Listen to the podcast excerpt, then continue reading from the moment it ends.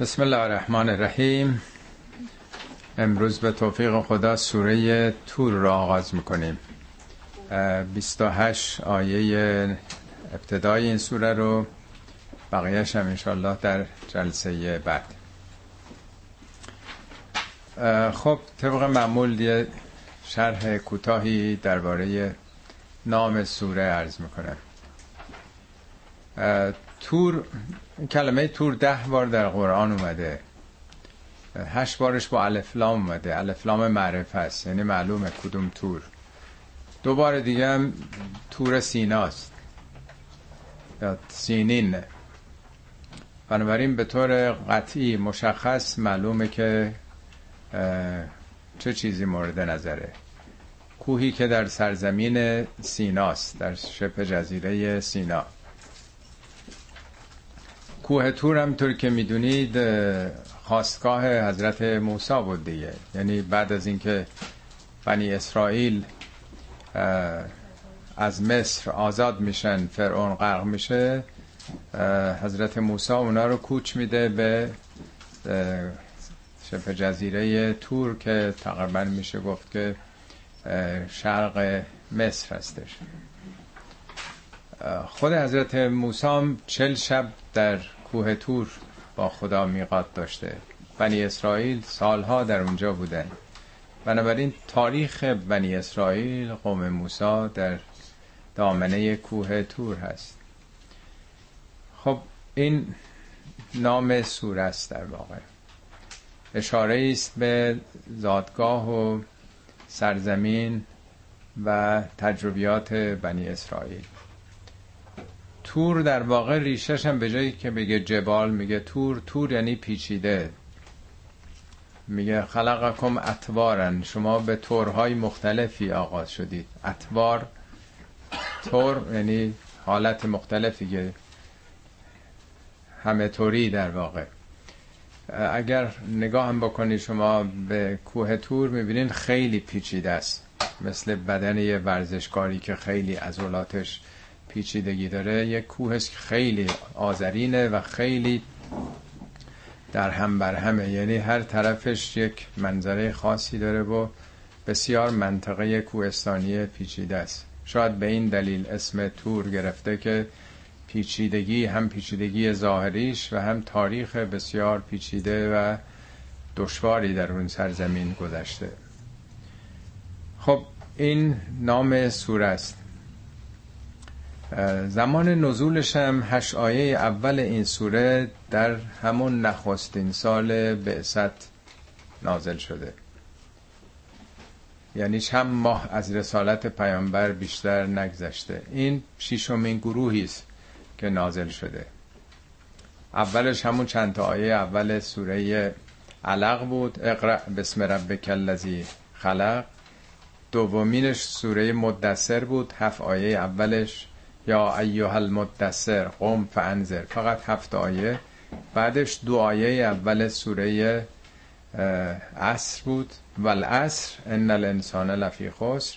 بعدش زاریات اون سوگنده اولیه و بعدش هم تکاسر با الهاکم تکاسر و این سوره. یعنی این اولین سوره هایی است که بر مسلمان ها نازل شده. اونم نه همه سوره فقط اون چند آیات اولیش بنابراین مهمه که خودمون رو جای پای و مسلمان های اولیه بگذاریم که چگونه با این مفاهیم آشنا شدند. خب همطور که ارز کردم پس تور به کوه تور یا سرزمین تور داره سوگن می‌خوره. سوره رو آغاز می‌کنیم. بسم الله الرحمن الرحیم و توره و کتاب مستور. این وابی که میاد واب سوگند معمولا. ما معمولا به چیزی سوگند می‌خوریم که برای مخاطب مهم بوده باشه. می‌خوام باور کنه حرف ما رو. خدا هم برای اینکه جلب توجه بندگانه بکنه با ادواتی مثل انه انه میگن حرف تاکیده یا همون واو واو میگن واو سوگند. و امروز می‌خواد تاکید بکنه که مثلا و اما نوبت مثلا این خواننده یا این هنرمند. این وابی که میگن یه تأکیده در واقع. یه جاهایی است که حواس ها رو می‌خواد متوجه بعضی از پدیدها بکنه. مثل وتین و زیتون. قسم به انجیر به زیتون. و خیلی سوره های کوچیک قرآن به خصوص با این جلب توجه ها آغاز شده. خب اولینش سوگند به توره سرزمین تور. دومیش و کتاب مستور. کتاب به سطر آمده. البته منظور از کتاب اوراقی میان دو جلد نیست. کتاب در فرهنگ قرآن به معنای قوانین نظاماته. میگه کتب علیکم و سیام روزه بر شما نوشته شد. کتب علیکم القصاص کتب علیکم القتال نوشته شد. در یه جامعه که فرهنگ شفاهی داشتند هر چیزی که مکتوب می شده دلالت بر یک نوع قانون و نظم و یک نوع در واقع میزانی می‌کرده. بر پیامبر که کتابی نازل نشده بود که این همه در قرآن میگه کتاب انزلنه الیک کتابی فرستاده نشده بود. یعنی مجموعه قوانینی که بعدها کتاب در واقع نوشته شد. از دوران عثمان به بعد. اون موقع رو پوست مثلا آهو بنویسن روی فرض کنید استخوان کتف شطور مثلا یا چوب نخل مثلا. کاغذی نبوده کتابی نبوده. اگر می‌خواستم قرآن رو هم در واقع جمع بکنن شاید به اندازه این اتاق حجمش جا می‌گرفته که به خصوص همین چند سال پیش که در صنعا پیدا کردن قرآن های قدیمی رو در یه عدی که بالای یه کاخی بود قطعات خیلی بزرگ که روش نوشته شده بود. پس کتاب مستور یعنی اون مجموعه قوانین و نظامات یا اطلاعاتی که به سطر میاد نوشته میشه. قرآن هم این رو راجع به کتابای بشری گفته میگه نون و القلم و ما یسترون سوگند به دوات و قلم و ما یسترون اون چه که به سطر می نویسن چه کتاب چه مقاله چه روزنامه است و هر چیزی. پس هم درباره نوشته های بشری مستور یعنی به سطر آمده قوانینی که با دیتیل حالا باز شده و هم به قرآن آیاتی هم هستش میگه کان ذالک فل کتاب مستورا. این حقایق این قوانین در کتاب مستوره یعنی در قرآن به سطر آمده است. و هم در مورد نامه عمل انسان. اونجا میگه که کل صغیر و کبیر مستتر هر کار بزرگی یا کوچکی کرده باشید مستتره یعنی به سطر آمده. نه اینکه چیزی نوشته باشد امروز به خصوص با این پیشرفت های الکترونیک که می‌بینیم چه حجم عظیمی از اطلاعات رو در یه تامنیل در یه ابزار کوچیک مخازن الکترونیک یک کتابخونه رو یه مرتبه می‌بینین. شما در یک به یک چیز کوچیکی جا میدن دیگه.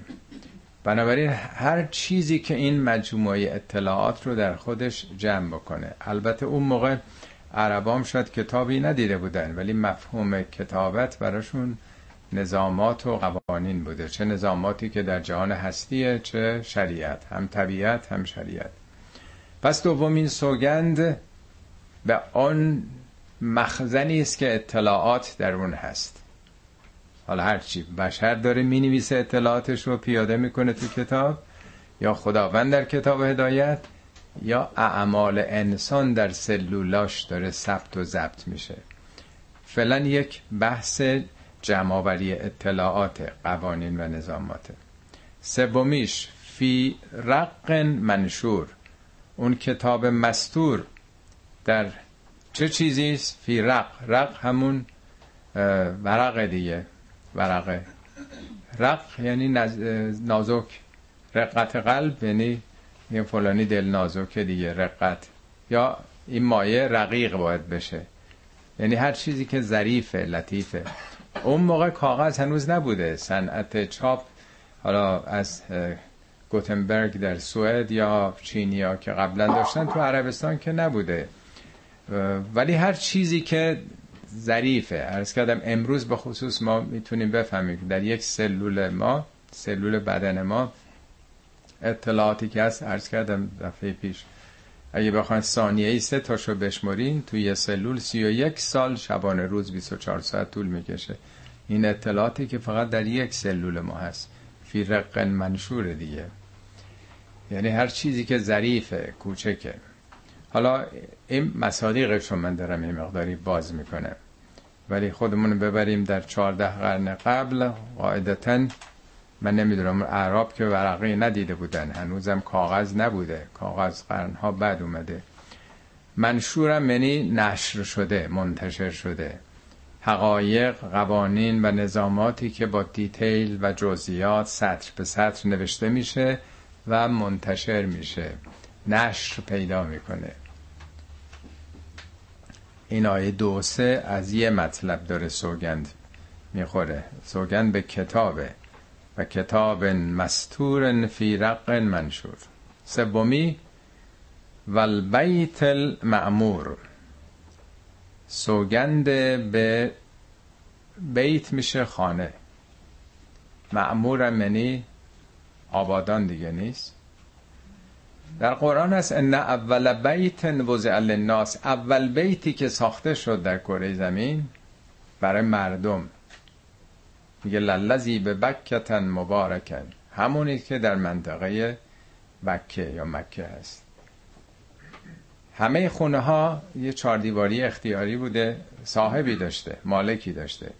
اولین خانه ای که ساخته شد فارغ از مالکیت شخصی بود کعبه بود که برای مردمه. اولین کامیونیتی سنتر در واقع. متعلق به ناس. همه درش شریکن. ملک مشاع هم است در واقع. اما معمور شما کدوم خانه در دنیا می‌بینی که هیچ وقت چراغش خاموش نشه؟ اصلا عمره یعنی چی؟ حج عمره عمره یعنی عمر دادن به این خانه. درست مثل زرتشتی ها که آتش آتش کدهشون می‌خوان خاموش نشه؟ اونجا هم در واقع آتشی نیست. این تواف شما تا صبح هم الان برین مکه یه لحظه خالی نمیشه از تواف در طول تاریخ همواره پیرامون اون میگشتن. پس معموره زنده است. از ساتلایت هم بالا می‌بینن. این نقطه کره زمین از بس چراغ و نورانی هست. اونجا رو به وضوح از ارتفاعات خیلی بالا هم می‌بینن. یه خانه عمر داده شده است. معموره از زمان ابراهیم بوده. کدوم خانه انقدر دوام آورده؟ چند هزار سال. ابراهیم با فرزندش تازه ابراهیم بازسازی کرد. از زمان آدم ساخته شده. میگه آدم اول المتزللین به حلق رأسه فی حرمک. آدم اولین کسی بود که با تراشیدن موی سرش در حرم تو ابراز تزلل و فروتنی می‌کرد. ابراهیم میره آثار باقی مانده اونجا رو که سیل خراب کرده بوده پیدا می‌کنه. به اتفاق اسماعیل بازسازی می‌کنه اونجا رو. إذ يرفع إبراهيم القواعد من البيت قاعده ها foundation رو بالا میاره خب پس سوگند سوم به خانه آبادان کعبه است. چهارمی و سقف المرفوع. اون سقفی که خیلی بالا بالا زده شده. کدوم سقف از همه بالاتره برای زمین؟ همین طبقات هفتگانه دیگه نیست؟ میگه این سوره انبیا آیه سی و دوست. میگه جعلنا السماء سقفا محفوظا. این آسمان بالای سر شما رو یه سقف حفاظت کننده ای برای شما قرار دادیم. سبعا شدادن هفت لایه سخت. محافظ. دوازده سیزده تا آیه قرآن راجع به این طبقات هفتگانه روی زمینه. با جزئیات نقش هر کدوم رو نشون میده. میگه بعد از اینکه زمین در چهار مرحله سامان پیدا کرد بعد خداوند میگه به آسمان پرداختیم و هیه دخانون در حالی که هنوز گازی شکل بود. فقال لها وللارض اتیا طوعا و کرهن قالتا اتینا طائعین. میگه فقضاهن سبع سماوات خدا هفت لایه بالای زمین قرار داد. فأوحى في كل سماء أمرها. function هر کدوم رو. عمل کرده هر کدوم رو بهشون الهام کرد در واقع. و زينا السماء الدنيا بمصابيح اون آسمان پایین تره رو دون یعنی پایین تره رو رنگی کرد. به زینت کواکب آراست. چون فقط در آسمان پایینیه که نور انعکاس پیدا می‌کنه نور میشکنه. نور خورشید که میاد به دلیل قلزت در واقع طبقه ایزوسفر میشکنه و رنگی ما می‌بینیم. از بنفش تا قرمز. بالا اصلا رنگی نیست یا سفیده. یه ذره بریم بالاتر آسمان دیگه رنگ نداره. رنگ لاجوردی رو نمی‌بینیم. اما بالاترینش طبقه مگنوتوسفره که اون طبقه مغناطیسی زمینه که شاید تا ده برابر شعاع زمینم باز ادامه داره. جلوی پرتوب خورشیدی یا کیهانی رو می‌گیره و امواجی که به سمت زمین میاد و همه هم مرگبار هستن. احتمالا سقف المرفوع همون بالاتر از همه است. اون سقف آخرینه که حالا بعد توضیح بیشتر خدمتون میدم. و پنجمین سوگند. و البحر المسجور. دریای مسجور. این آهنگشم مستور منشور معمور مرفوع مسجور. آهنگشم با هم. مسجور سجره یعنی پر و مالامال. سیل وقتی که میاد همه جا رو می‌گیره پر می‌کنه. این کلمه رو به کار می‌برن یا تنور رو وقتی که از هیزم پر می‌کنند و آتش در واقع همه جاشو می‌گیره. هر چیزی که پر و مالامال بوده باشه. در کتاب المنجد من دیدم که اتفاقا شبیه این در یه جای دیگه قرآن هست. میگه ازل بهارو سجرت. میگه آنگاه که دریا تقیان کرد و طوفانی شد و امواجش به هوا خواست خب چرا این واژه رو در مورد دریا به کار برده؟ وقتی که دریا طوفانی میشه دیدین آب مثل اینکه لبریز میشه می‌زنه تو ساحل. لاقل تو امریکا خیلی شاهد بودین که چطور شهرهایی وقتی که آب در اثر طوفان میاد جلو به خصوص مناطق جنوبی فلوریدا یا سواحل تگزاس چطور تا چندین کیلومتر میاد جلو؟ شهرها رو خراب می‌کنه و طوفان هم همه چی رو تخریب می‌کنه. دریایی که لبریز داره میشه پر در واقع تقیان کرده امواج بسیار بلند سی چل متری. کشتی ها غرق میشن سواحل تخریب میشه. خب این شیشتا آیه یک جواب سوگند داره. جوابش چیه؟ ان عذاب ربک لواقع. عذاب پروردگارت حتما واقع میشه. ما له من دافع. هیچ عامل دفع کننده ایش هم وجود نداره. چه ارتباطی بین تور و کتاب مستور و بیت معمور و سقف مرفوع و بحر مسجور با این نتیجه گیری وجود داره. همه جا میگن هر جای قرآن قسمی خورده شده برای یه نتیجه ایه مثلا قبل از این سوره سوره عصر آمده. دعای ولعصر قسم به زمانه که چی می‌خواد بگه؟ یعنی قسم به زمانی که مثل برق داره میگذره. قسم به عمر شما که داره میگذره. عصر عمرتون عصر روزگار ده ان الانسان لفی خسر. همه دارید ضرر می‌کنید. در متن ضررین. برای اینکه سرمایه زندگیتون رو دارین از دست میدین باید بجنبین. وقت بی نهایت نیست. یا اون سوره انجیر و زیتون. و تین و زیتون. سوگند و انجیر و زیتون. دیگه چی؟ و تور سینین. اونجا هم همینطور سوگند به تور سینا و هازل بلد الامین و این شهر یعنی مکه امن. حالا از این چهار تا سوگند چه نتیجه می‌خواد بگیره؟ لقد خلقنا الانسان فی احسن تقویم. انسان رو در عالی ترین استعداد قوام یعنی قائم شدن برآمدن رشد کردن و کمال آفریدیم. یعنی چی؟ چه ربطی داره به این سوگنده قبلی؟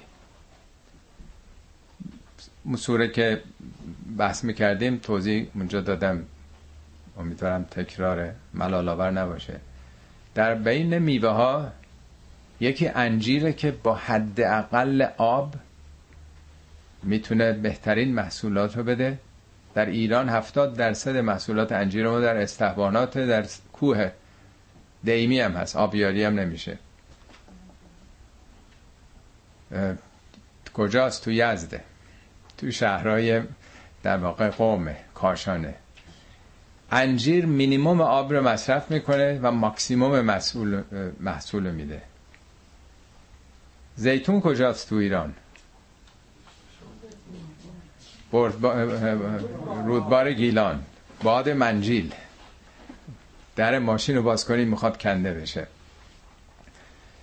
زیتون تو کوهستان هست من خاک نمی‌خواد. مینیموم خاک. تو سنگم عبور می‌کنه. چه محصولی میده؟ هم نظر بهداشتی هم غذایی همه چی و هم روغنش. تو رودبار گیلان هم همه تو سینه کوه دیگه. معمولا هم توی گیلان وقتی میکن اول توی کوه جا می‌کنن یه تخت سنگ می‌ذارن.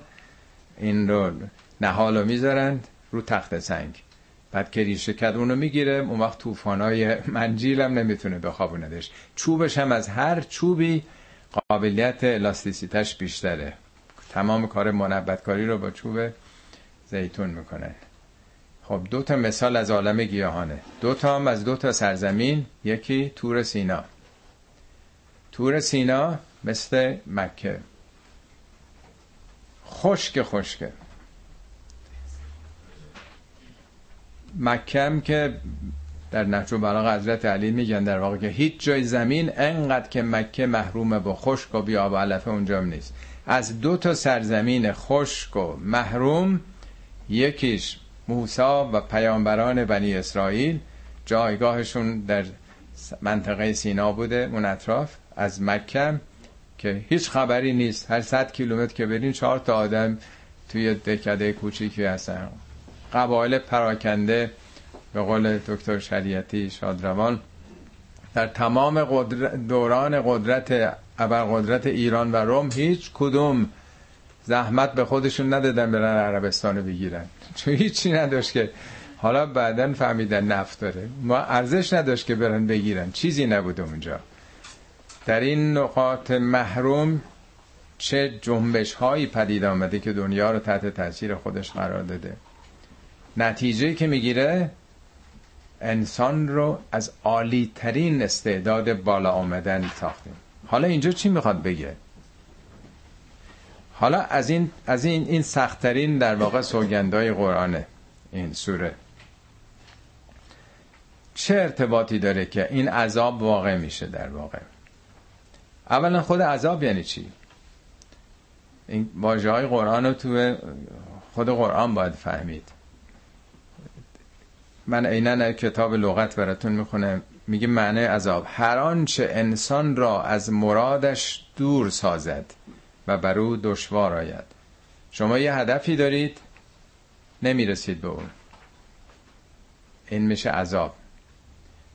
دفعات گذشته عرض کردم شما تشنه این آب پیدا نمی کنید عذاب می‌کشید. گرسنه این غذا پیدا نمی کنید خسته اید سرپناهی ندارید.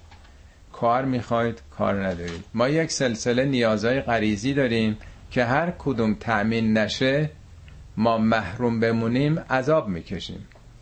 معنی عذاب یعنی همون درد و رنج ناشی از نرسیدن به یه چیزی که هدف ماست. خب تنها نیازهای غریزی که نیست. ما احترام می‌خوایم مگه توی محیطی محیط اداری کار می‌کنید توهین می‌کنن به شما قدرتون رو نمی‌شناسن تحقیر می‌کنن به عذاب می‌کشین. پس احترام منزلت اینا مورد نیاز ماست. تنها خورد و خوراک و مسکن نیست. علاوه بر اونها اگر در یه جامعه آزادی نباشه عدالت نباشه حقوق مردم پایمال بشه جامعه عذاب می‌کشه. هرچی بریم بالاتر نیازهای ما فراتر میره. در یک مقیاس کیهانی ابدی ما یک سلسله نیازهایی داریم. اگه اونام تامین نشه عذاب می‌کشیم. امروز بدترین عذابی که به بچه هاتون بخوان بدین که تلفنشون رو بگیرین ازشون. ارتباطشون با اینترنت قطع بشه. تمام دنیاشون همونه. ده ساعت هم باشن اونجا زمان رو نمی‌فهمن. حتما دیدی نواتون یا برزندان خودتون. دوره هم هم جمع بشن 20 نفر هم باشن 20 دارن نگاه می‌کنن به موبایلشون. مثلا با هم هم حرف نمی‌زنه. اینا عذاب می‌کشن دیگه. بزرگترین عذاب به اینی که ازشون بگیرید. به این مسئله نیست باید درس بخونید. پس نیازها متنوع. در یه مقیاس بالاتر همینطوری که بارها هم عرض کردم اگر ما رعایت بهداشت رو نکنیم مواد غذایی قند و چربی و الاخر اینا همه عذاب آوره اگه رعایت نکنیم. اینا رو تجربه کردیم قبول داریم باور داریم. آنچه که می‌خوریم محسوس ملموسه در شکم می‌بریم باور کردیم.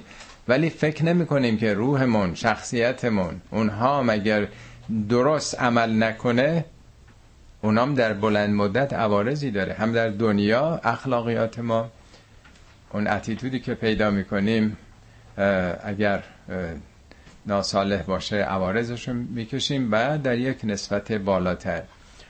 هشدار پیامبران این بوده که این اعمالی که شما دارید می‌کنید اینا عوارضی داره آثاری داره. اینا عذاب آوره. نه اینکه خدای اون بالا قرار گرفته ما رو عذاب میده. خدا که عذاب نمیده. تو نظاماتی که خدا قرار داده اگه اون نظامات رو رعایت نکنیم محروم میشیم از منافع اونها و عذاب می‌کشیم. این واقع میشه. لواقع لامش تاکیده حتما واقع میشه. مثل مدرسه است دیگه. آخر سال حتما کارنامه داده میشه. حتما نتیجه یک سال تحصیلت بهت می‌رسه بعد یا خوب. ولی آدم مشغول دیگه سرگرمه. خب معنای اصلی این عذاب رو تو اون داستانی که تو سوره قلم خوندیم خیلی قشنگ توضیح میده. میگه عده باغدار بودن همه محصولات رو برای خودشون می‌خواستن جمع بکنند با هم هم سوگن میشن که صبح قبل از اینکه خورشید در بیاد وقتی تاریک همه خوابن برن میوه های باغاشون رو بکنن که کسی پیدا نشه که چهار تا سیب گلابی بخواد. میگه وقتی می‌رسن اونجا می‌بینن که دیشب یه طوفانی شده درخت افتاده میوه ها همه از بین رفته. تلاش یک سالشون نابود شده. میگه دستاشون رو هم می‌زنن بدبخ شدیم بیچاره شدیم. بل نحنو محرومون ما محروم شدیم. از چی محروم شدیم؟ تلاش یک سالشون. خرج یک سال اون موقع هم حقوق بگیر که نبودن. یه باغدار فقط اون دو سه روز میوه چیدنش تلاش سالیانش رو فقط می‌بره. میگه ما محروم شدیم. دنبال آیه, آیه قرآن میگه که کذالکل عذاب عذاب همینه. یعنی چی؟ میگه کذالکل عذاب و لعذاب الاخره اکبر لو کانو یعلمون. این یه ماکت یک مدل عذابه. عذاب آخرت به مراتب از این بزرگتره اگر علم داشتید. یعنی شما دیدید الان یک سال تلاش کردید حالا دستتون خالیه از بین رفت. شما میگی محروم شدیم همینه دیگه محروم شدیم عذاب می‌کشید. ناراحتی دو دست هم دیگه زدیم بدبخت شدیم بیچاره شدیم چی شد چی شد؟ غم قصه حالا چه خاکی به سرمون بکنیم؟ همسر و فرزندمون رو چجوری شکمشون رو سیر کنیم؟ تا یک سال آینده. حالا اگه یک عمر آدم تلف شده باشه ببینه دستش خالیه عمر دوبارم که به کسی نمیده. میگه این عذابه. برای اینکه به ما بفهمونه که عذاب یعنی چی؟ کسی عذاب نداده اینا رو. عذاب آخرت اکبر لوکانو یعملون. خب در قرآن 372 بار کلمه عذاب اومده.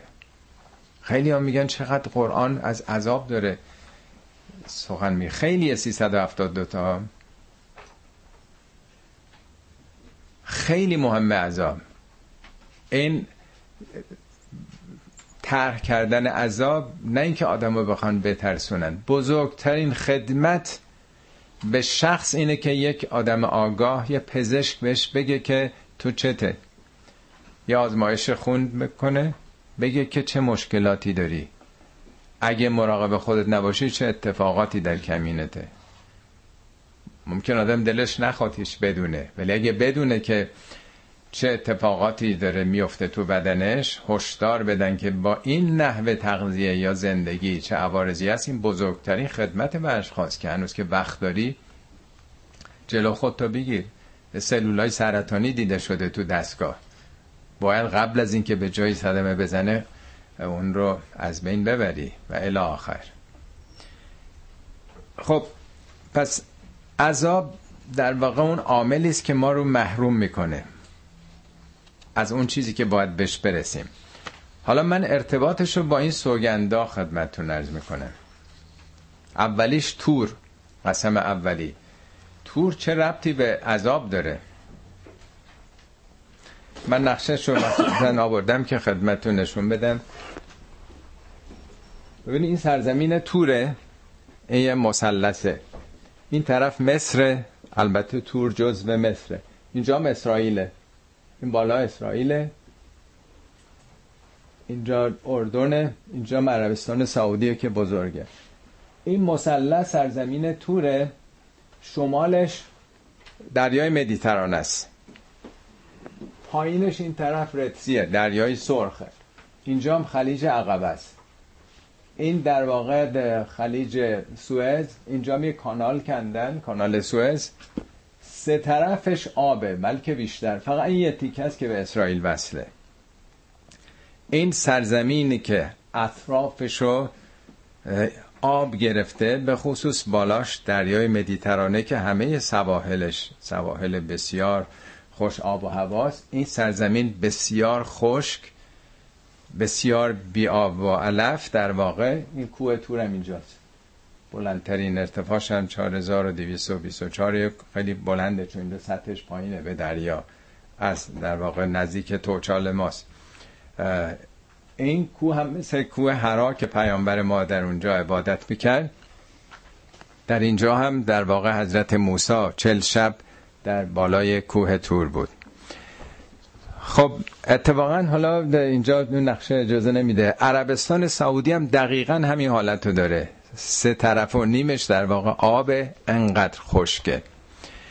خب وقتی یه سرزمینی خشک باشه محروم شده دیگه. از چی محروم شده؟ داره عذاب می‌کشه از شرایط خوب جغرافیایی. هم عربستان و هم کوه تور. همون مثالی که سوره تین زدم و تین و زیتون و تور سینین و حاضل بلد الامین. در مکه و در تور سینا که این همه محروم بوده چه آدمایی از اون محرومیت ها اونجایی که همه عذاب میکشیدن از فقدان شرایط مساعد طبیعت تو اون سختی ها چه گلهایی پرورش پیدا کرده. خب پس هم تور تور سوگن بهش می‌خوره و هم بلد الامین دو تا سرزمینی است که محرومن از مواهب طبیعت. دقیقا معنای عذاب در واقع. محرومیت از اون شرایطی که در سواحل مدیترانه هست در کالیفرنیا هست در فلوریدا هست و در کشورهای پیشرفته اروپایی. اینا همه محروم بودن. اما کتاب مستور داره یه قوانینی رو نشون میده. نظاماتی هست که همه چیز ثبت و ضبط میشه. هم کتابت خدا کتابی که فرستاده همون چی که شما تجربیاتتون و علمتون رو می نویسید و هم اعمال شما که ثبت و ضبط میشه. تمام اینها در سلولای وجود خودتون ثبت و ضبط میشه.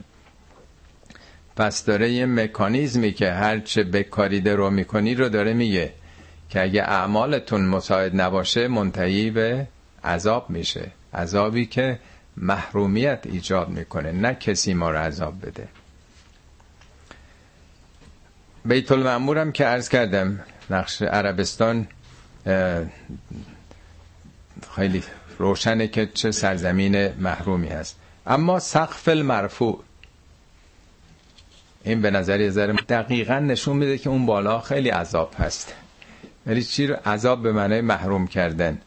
من می‌خونم. یکی سوره ملک آیه پنج میگه لقد زین سماع دنیا به مسابی ما این آسمان پایینی رو رنگی کردیم زینت دادیم. دوم و جلناه رجوما للشیاطین. رجم یعنی سنگباران. شیطان منون چیزی که از مدار خودش خارج شده باشه. انسانی که در مدار خودش نیست یا سنگای سرگردان که می‌خورن رجم دیگه نیست. همه سوخته میشن. یا پرتوای کیهانی اشعه های ماورای بنفش این سپر محافظ روی زمین در واقع جلوی همه این چیزها رو می‌گیره. و اعتدنا لهم عذاب سعیر. ما برای تمام عناصری که بخوان برای به زمین نفوذ بکنن و حیات زمینی رو به خطر بندازن عذاب و سعیر رو آماده کردیم. سعیر یعنی آتش. یعنی میسوزن. شما حتما قطب شمال و جنوب لاقل عکساشو دیدین. آرورا این به صلاح شفق قطبی دیدین که تمام این عناصری که وارد میشن پروتون های سنگین همه اینا اینجا میسوزن. همه در یه چرخشی در اون کمربند ون الن قرار می‌گیرن. همه از بین میرن. کاملا فیلتر میشه در واقع. نمی‌ذارن چیزی به زمین وارد بشه. اصطلاحی که قرآن به کار برده میگه عذاب اینا عذاب می‌کشن. یعنی محرومن از اینکه به زمین وارد بشن. ترد میشن دفع میشن. در سوره صافات هم دقیقا همینه میگه. اونجا باز میگه که دو نقش برای این هفت طبقه قرار دادیم هم زینت داده به زمین رنگی کرده محیط شما رو آسمان شما رو و هم حفظ می‌کنه از شر عوامل شیطانی. یعنی تمام شتنه تو قرآن ببینید. یعنی هر چیزی که غیر مفیده مزره در واقع. بعد میگه که نمی‌تونن این عناصر لا یسمعون الی الملأ الاعلا به اون آخرین طبقه هیچی نمی‌تونه نفوذ بکنه. اینجا میگه سقف مرفوع اونجا میگه ملع اعلا عالی ترین یعنی طبقه هفتم. دهورن و لهم عذاب واسب. اونام عذاب می‌کشن. عذاب به اون معنای عامش نه اون عذابی که تو ذهن ماست. پس اصلا این سقفی که روی زمین قرار داده شده برای محروم کردن اشعه های مزر برای زمین یا سنگای سرگردانی که روزی تا حدود 6 میلیون از ریز و درشت تا به صورت بسیار مولکولی گرفته تا قطعات کوچک. روزی بوده 6 میلیون برخورد به جو زمین می‌کنن که سوخته میشن. پس اینم مفهوم عذاب سقف مرفوع در واقع داره ساپورت می‌کنه حیات زمینی رو و محروم می‌کنه تمام عناصر دیگری رو که از ورود به زمین. و پنجمینش و البحر المسجور دریای طوفانی تغیان کرده انقلابی. ما سوره هم داریم سوره مرسلات که دقیقا این رو داره توضیح میده. و مرسلات عرفن بادهایی که به شدت پشت سر هم دارن میان. فل آصفات اسفن طوفان هایی که به شدت دارن میوزن. و ناشرات نشرن ابرها رو منتشر می‌کنن. فل فارقات فرقن دریا رو مثل موجایی که عظیمه بلند می‌کنن. فل ملغیات ذکرن اونجا میگن نما تو ادون لصادق. یعنی در بین پدیده های طبیعی هیچ کدوم مثل این طوفان های دریاهای هاره که لاقل تو امریکا 7 ده سال اخیر دیدیم نمونه های این تورنیدوها رو این هریکن ها رو که چه بلایی کشورهای پیشرفته رو فلوریدا یا سواحل تگزاس دیدی اصلا یه شهر رو در واقع تعطیل می‌کنه. در بعضی از مناطق اطراف عربستان هم در اون به جنوب عربستان هم فراون بنگلادشی ها به خصوص خیلی کشته های زیادی در طول تاریخ از این تورنیدوها دیدن. خب اینم در واقع چیزای خشم طبیعت انگار در واقع.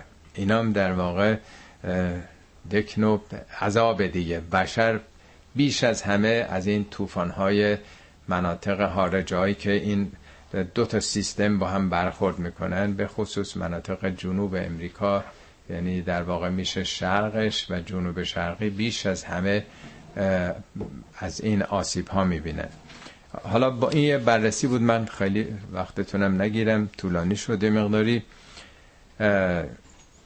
در هر حال هر کدوم اینا حالا اگر قانم نشده باشید به پاورقی ها که سر کردم مفصل تر بنویسم می‌تونید مراجعه بکنید. تک تک این سوگندها با مفهوم کلی عذاب ارتباط داره.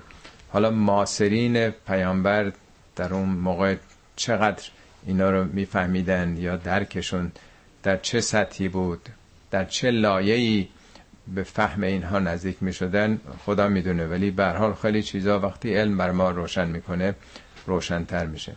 خب این هشت آیه اول سوگند بود. حالا نتیجه که می‌خواد بگیره. از این به بعد از این آیه 9 تا 28 راجب آینده است. سوگندا برای اینه که واقع میشه.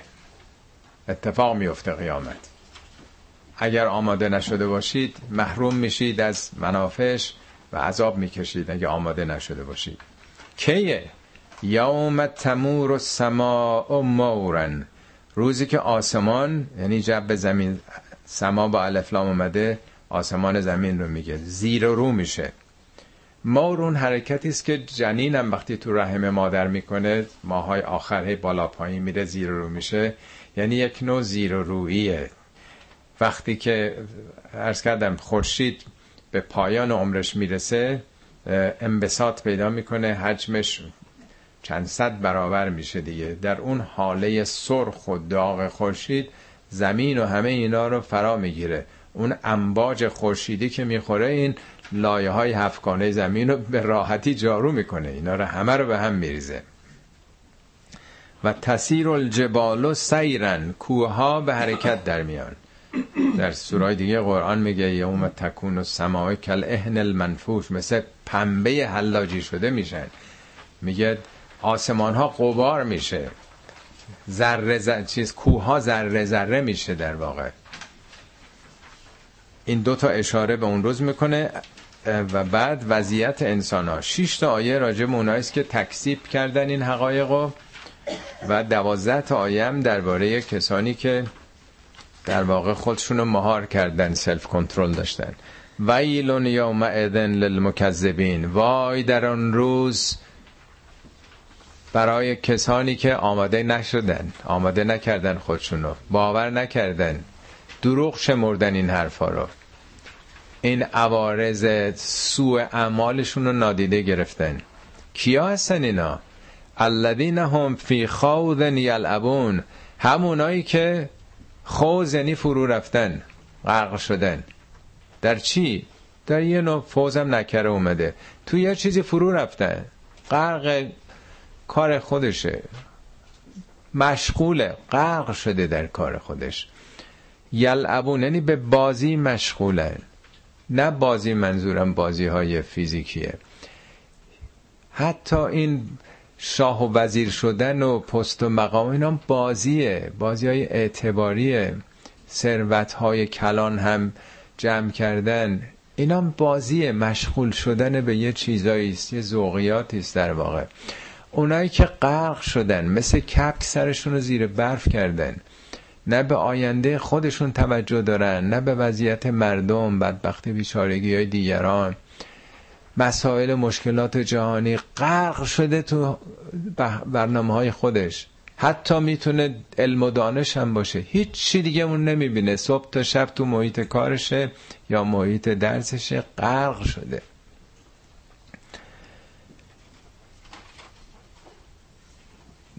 الذين هم فی خوز یلعبون یوم یدعون الى نار جهنم دعن. روزی که رانده میشن به سختی به سوی آتش دوزخ اعمالشون رانده شدنی. از این واژه یه بار دیگه قرآن اومده میگه کسانی که یتیم رو میرانند. فذالک الذی یدع الیتیم. کسی که فاقد حداقل عواطف و احساسات انسانی است. بچه خورسالی رو که پدر نداره سرپرست نداره به جایی که در آغوش بگیره احترام بکنه اون رو از خودش میرانه با خشونت. و مسلمه کسی که فاقد این شرط اول آدمیت نهایتش چگونه میشه؟ یعنی چطوری داره رشد می‌کنه؟ چطوری شخصیتش پرورش پیدا می‌کنه؟ در آینده خود این رانده میشه چون با هیچی وصل نشده. هیچ عاطفه انسانی رو در درون خودش پرورش نداده. حاضه النار التي کنتم بها تکذبون. این همین آتشی است که تکذیب می‌کردی. البته آتش بارها هم عرض کردم اینا میگه قرآن آتشی که از دلهاتون شعله می‌کشه. اینا مثال برای فهم ماست. آتش چون میسوزونه آدم ها هر چیزی که روح و روان آن بسوزونه. همون ناراحتی وجدان. همون به حال محرومیت اون بدتر از آتشی است که جسم آدم رو بسوزونه. افسحر هادا؟ هنوز میگی سحر اینا؟ ام انتم لا تبصرون. یا نمی‌بینید؟ بازم سحره چون همیشه این حقایق می‌گفتن سحره جادوه پیامبر کاهنه ساهره مجنونه. اسلوها فسبرو او لا تسبرو سواء علیکم انما تجزون ما کنتم تعملون. میگه اسلوها یعنی یکی بشید یک نوع ملازمت و یکی شدن با یه چیزی که بادم با هر چیزی خوب گرفته باشه از جنس همون میشه. به همون چه که زندگی می‌کردی با همون برو. یک سره دلهای مردم میسوزوندی ظلم و ستم می‌کردی. از وجودت جز شر پدید نمیامد این طبیعت تو همون جوری ساختی. حالا در سایه طبیعت خودت باید باشی. حالا چه صبر بکنی تحمل بکنی چه نکنی فرق نمی‌کنه. داری جزای عمل تو می‌گیری. همون چیزی که در وجود خودت ساختی این بیرونی نیست که آدم بگه که حالا این مشکلات از بین میره. نه درون خودته. بیرونی نیست قابل در واقع ترمیم و جبران نیست. در مورد اونا که تکسیب می‌کنن 6 تا آیه گفته شده ولی در مورد متقین دوازده آیه است. ان المتقین فی جنات و نعیم. ان تاکیده متقی کسی است که تقوا داره. تقوا از وقایه میاد یعنی ترمز. اونایی که ترمز دارن تونستن مهار بکنن خودشونو. جلوی خشم و شهوت و آز و حرس و حسد و کینه و نفرت و اینا رو گرفتن. یه جا تونستن با این تقویت ارادهشون سلف کنترل داشته باشن مهار بکنن خواهش های خودشونو. اونا کجان؟ فی جنات و نعیم. اینا همه نکره اومده. الجنات نیست جناتن باغهایی بوستانهایی بهشتهایی نمی‌دونیم چگونه است. دفعات گذشته عرض کردم وعده است که مادر به جنین در رحمش وقتی میده اگه اون بپرسه که بیرون چه خبره وقتی می‌خوام بیان بیرون تمثیل دیگه. هرچی که توی رحم مادر دیده از اونجا می‌تونن مثال بزنن. بنابراین به صورت نکره است الفلام معرفه نیست که دقیقا همون باشه. نعیم یعنی غرق نعمت. حالا چگونه نمی‌دونیم. فاکهین به ما آتاهم ربهم و وقاهم ربهم عذاب الجحیم. فاکهین فکاهی یعنی چیزی که آدم تبسمی به لبش میاد. به میوه میگن فاکهه برای اینکه نشاط آوره. فاکهین یعنی غرق نشاطن. آدم ممکنه خیلی نعماتم بهش بدن ولی دلش خوشحال نیست. دلش آرام نیست آرامش نداره. تنها برخورداری از نعمات خدا کفایت نمی‌کنه. دل باید خوشحال باشه. اینا خوشحالند. انبساط خاطر تمام وجودشون رو گرفته به خاطر اون نعماتی که پروردگار بهشون داده و اینی که از عواقب اعمالشون اعمال دوزخیشون اینا رو نگه داشته. اینا خونسا شده. اینا چون نیروی مهار نفس داشتن از اون عوارض مسونن. کلو وشربو هنیئا به ما کنتم تعملون. بخورید و بیاشامید. هنیئا یعنی گواراتون باشه. به ما کنتم تعملون به خاطر آنچه که مستمرن عمل می‌کردید. کنتم تکوین شخصیتی رو در طول زمان نشون میده. به خاطر اعمال پیوستتون حالا نه اینکه خورد و خوراک امین دنیایی به گونه دیگه نمیشه بیان کرد. مخاطبین فقط این چیزها رو می‌فهمن. به انسان ها باید چیزهایی رو گفت که براشون مطرحه. ولی حقیقت این وعده ها به مراتب بالاتر از ایناست. در قرآن میگه اینا مثال برای شما. مثل الجنت التي وعد المتقون مثال بهشتی که به متقین وعده داده شده مثل نهرهای شیر نهرهای اصل نهرهای آبی که گندیده نشده. اینا که خب هیچ وقت شیر و اصل در نهر نیست. میگه اینا مثاله. تو اگه دنبال اینا هستی یه دریایی در اختیارته. وقتی بهشت همه جهان هستی باشه مانعی نداره که هر خواسته های هر کسی هم تحقق پیدا کنه. متکئین علی سرر مصفوفتن و زوجناهم به این. متکئین یعنی تکیه زده. مثال سادش ترجمه سادش اینه. متکئین علی سررن سرور جمع سریره. سریر یعنی تخت های بلند. تخت های پادشاه ها رو سریر می‌گفتن. کلمه سرورم از همینه. پادشاهان چون در سرور تسلطشون و فرمان روایشون در اونجا قرار می گرفتن نام اون تخت رو سریر گذاشتن که سرور آوره. آیا برای تختی فقط تکیه دادن؟ یعنی یا تکیهگاهشون بر یک مقامات و منازلیه. درست مثل یکی تحصیل بکنه وقتی تحصیلات دانشگاه تموم بشه به چی تکیه کرده؟ به لیسانسش با فوق لیسانسش به دکتراش به فوق دکتراش. میگه سرورن مصفوفتن صفن در صف. درست مثل این که فوق دیپلم داره دیپلم داره نمی‌دونم پله پله میره بالا دیگه. اینا پله پله است صفن در صفن. نردبان است که پله پله آدم میره بالا. یه معنای ظاهری ترجمه ظاهریش اینه که نشستن اونجا روی تخت هایی مثلا تکیه کردن که ردیف شده است. یکی دیگه این که آدم نگاه بکنه به معانی عمیقترش که اتفاقا در خود قرآن هم هست که به مراحل بسیار متعالی اینا تکیه کردن به یه پایگاه های بلند معنویت رسیدن. و زوجناهم به هورنین اینا معنای سادش اینه که اونها رو به زوجیت هورون این در آوردیم. هور رو همون میگن هوری اینم میگن غزال چشم. هوری رو میگن سیمینتن چون از سفید و نمی‌دونم اینا هست. خب از چشم عرب 1400 سال پیش سفید بودن نهایت در واقع زیبایی بوده دیگه و چشم درشت بودن در واقع. ولی هواریون هم از همین ریشه است. هواریون که هوری نبودن. هواری یعنی پاک جامعه پاک دل پاک سرشت. یعنی اینا پاکن سفید در واقع پاک دامن میگن پاک دست در واقع. مشتقات دیگه این کلمه رو در قرآن ببینیم نشون میده که چقدر مسئله بالاتر از اینه. اینم یعنی چشمه. به این معانی چشم فقط گرفتن. اینون جاریه چشمه جاری. در سوره های دیگه قرآن خیلی روشن اینا رو توضیح داده. سوره شما انسان رو بخونید. میگه که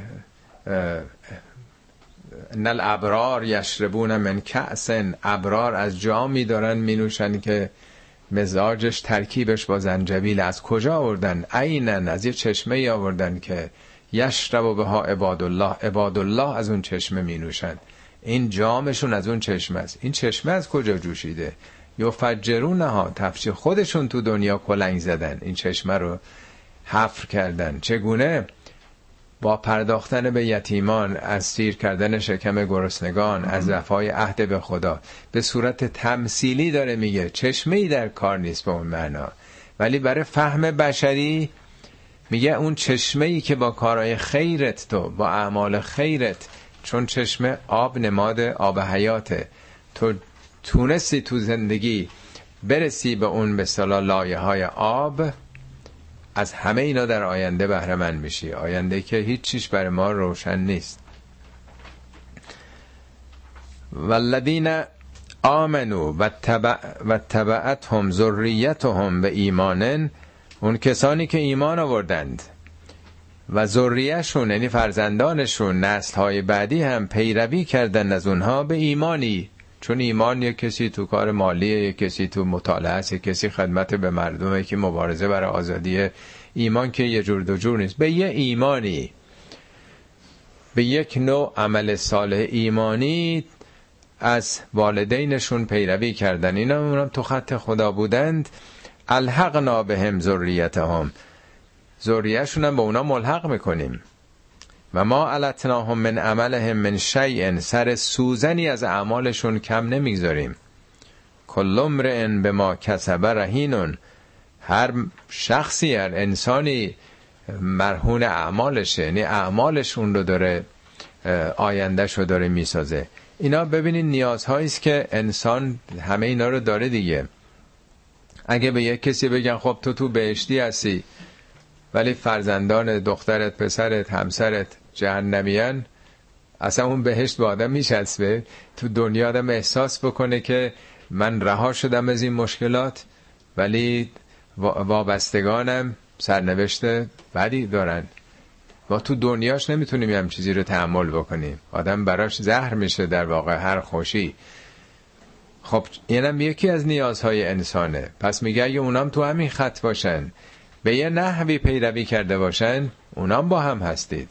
به هم میپیوندین شما در واقع. هر کدوم این بندایی که داره میگه پاسخش به یکی از نیازهای انسان به صورت خیلی در واقع primitive اولیه به صورت basic در واقع.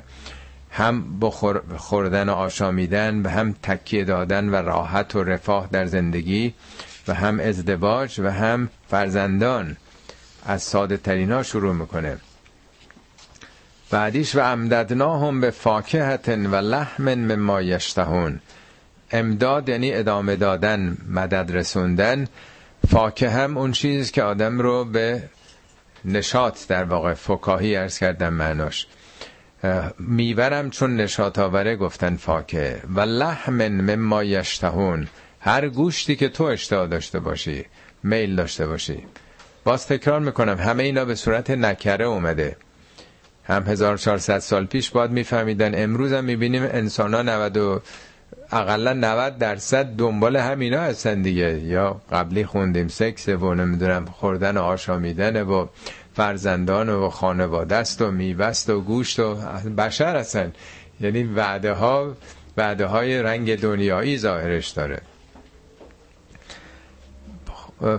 لحم مما یشتمون بعدیش میره رو شراب. اینا هم از چیزای دنیایی است. یتنازعون فیها کأسا لا لغو فیها ولا تعصیم در اون شرایط یتنازعون یعنی از دست هم گرفتن جامی رو کس همون کاسه است دیگه جام جام شراب. شرابی که دیگه درش لغو نیست بیهودگی نیست و تعصیم یعنی خودخواهی و گناه نیست درش.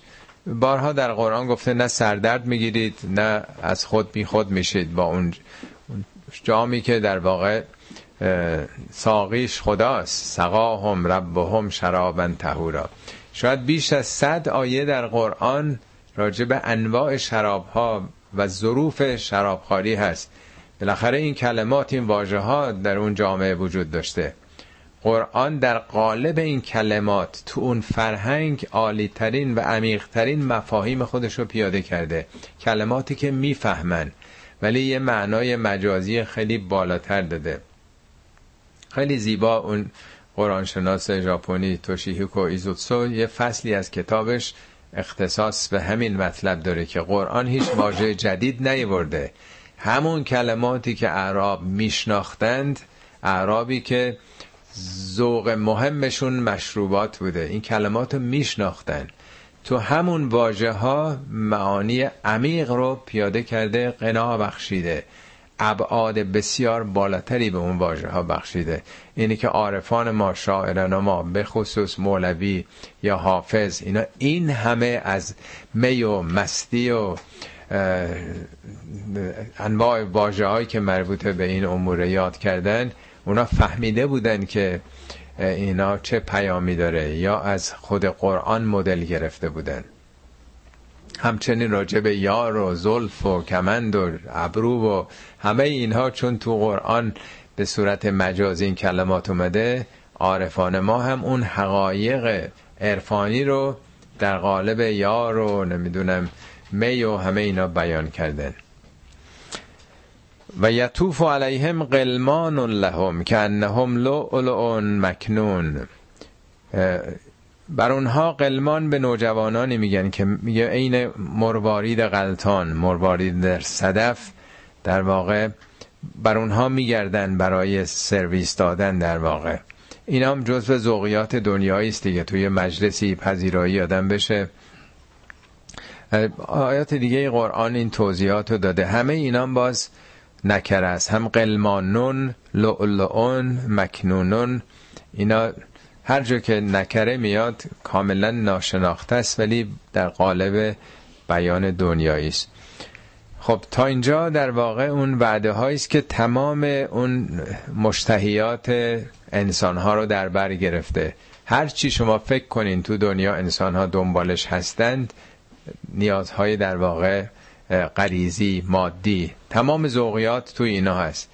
از خوردن و آشامیدن و خانه هایی که تکی آدم بکنه و ازواج و نمی‌دونم میوه و نمی‌دونم پذیرایی و همه چی دیگه وعده ها با واجه هایی که قابل فهمه داده شده.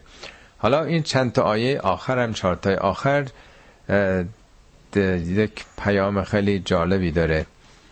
میگه و اقبل بعضهم علی بعضن یتسالون حالا این بهشتیا به هم رو می‌کنن و سوال می‌کنن از هم دیگه. معمولا خب بالاخره هر کسی به رسیده باشه تو چیکار کردی؟ چه هنری به خرج دادی؟ چطور شد تو تو بهشت آمدی؟ کارت چی بود؟ از همدیگه سال می‌کنن که بر اساس چه پشتوانه ای به این شرایط رسیدند. قالو انا کنا قبل فی اهلنا مشفقین. خیلی پاسخ جالبیه. نمیگم ما اینقدر نماز میخوندیم اینقدر رکت ما نماز شب میخوندیم. همه اونا خوبه سر جای خودش هست ما 20 بار مکه رفتیم کربلا رفتیم زیارت نجف رفتیم. این حرفا رو اینجا نمی‌زنن. میگن ما دلسوز بودیم. انا انش ترکیده. کنا استمرارشون نشون میده. فی اهلنا. در اهلمون. اهل میشه اهل همسر و فرزند باشه. فامیل خیشاوندان می‌تونه باشه. اهل محله می‌تونه باشه. هم شهری ها می‌تونه باشه. هم وطنان می‌تونن باشن. هم نوعان می‌تونن باشن. بالاخره ما با کسانی اهلیت هایی داریم دیگه. همکار اداریمون دیگه. گروهی که با هم ورزش میریم. همین اهلیم دیگه. با هم یه اهلیتی پیدا کردیم. ما با اون کسانی که بودیم دلمون براشون میسوخت. بیش از همه خانواده است. ما دلسوز بودیم. همین. یه چیز دیگه میگن. اون در ارتباط با خداست. یعنی مهمترین صفت انسان اینه که از خودش آمده باشه بیرون دلش برای دیگران بسوزه. پیامبر ما اون دوتا آیه آخر سوره توبه میگه لقد جاءکم رسول من انفسکم. رسولی از بین خودتون آمده. عزیزون علیه ما انتم. دردها و رنجهای شما برای اونها بسیار سخته. درد شما رو داره غم شما رو داره. حریصون علیکم هرس می‌زنه بر سعادت شما. بالمؤمنین رؤوف رحیم. دو بار تو قرآن آمده به پیامبر میگه که تو داری جانت از دست میدی به خاطر مردم. فلعلک باخ و نفسه که الله یکونو به حاضر الحدیث اصفن از تأسف تو داری میمیری. فلا تذهب نفسه که علیهم حسراتن مبادان جان تو از حسرت دست بدی. هفش بار اومده لا تحزن علیهم انقدر قصه نخور برای این مردمی که ایمان نمیارن برای مشرکین برای بیدینا برای بود پرستا نبی رحمه اون پیام آور رحمت بود. پس مهمترین صفت اینه که آدم خلق خدا رو دوست داشته باشه. از خودش آمده باشه بیرون. اینا فقط قصه برای ما نگفته. می‌خواد بگه از زبان بهشتی ها بشنوید که چرا بهشتی شدن؟ برای اینکه دلون برای همسایه میسوخ برای زنمون برای شوهرمون برای بچه هامون برای هموطنانمون همشهریامون الاخر فمن الله علینا و وقانا عذاب السموم. خدا بر ما نعمت گرانی داد. و ما رو نجات داد از اون عذاب سموم. سموم به سم چون نفوذ می‌کنه در بدن. سوراخ‌های ریز پوستم مسام میگن.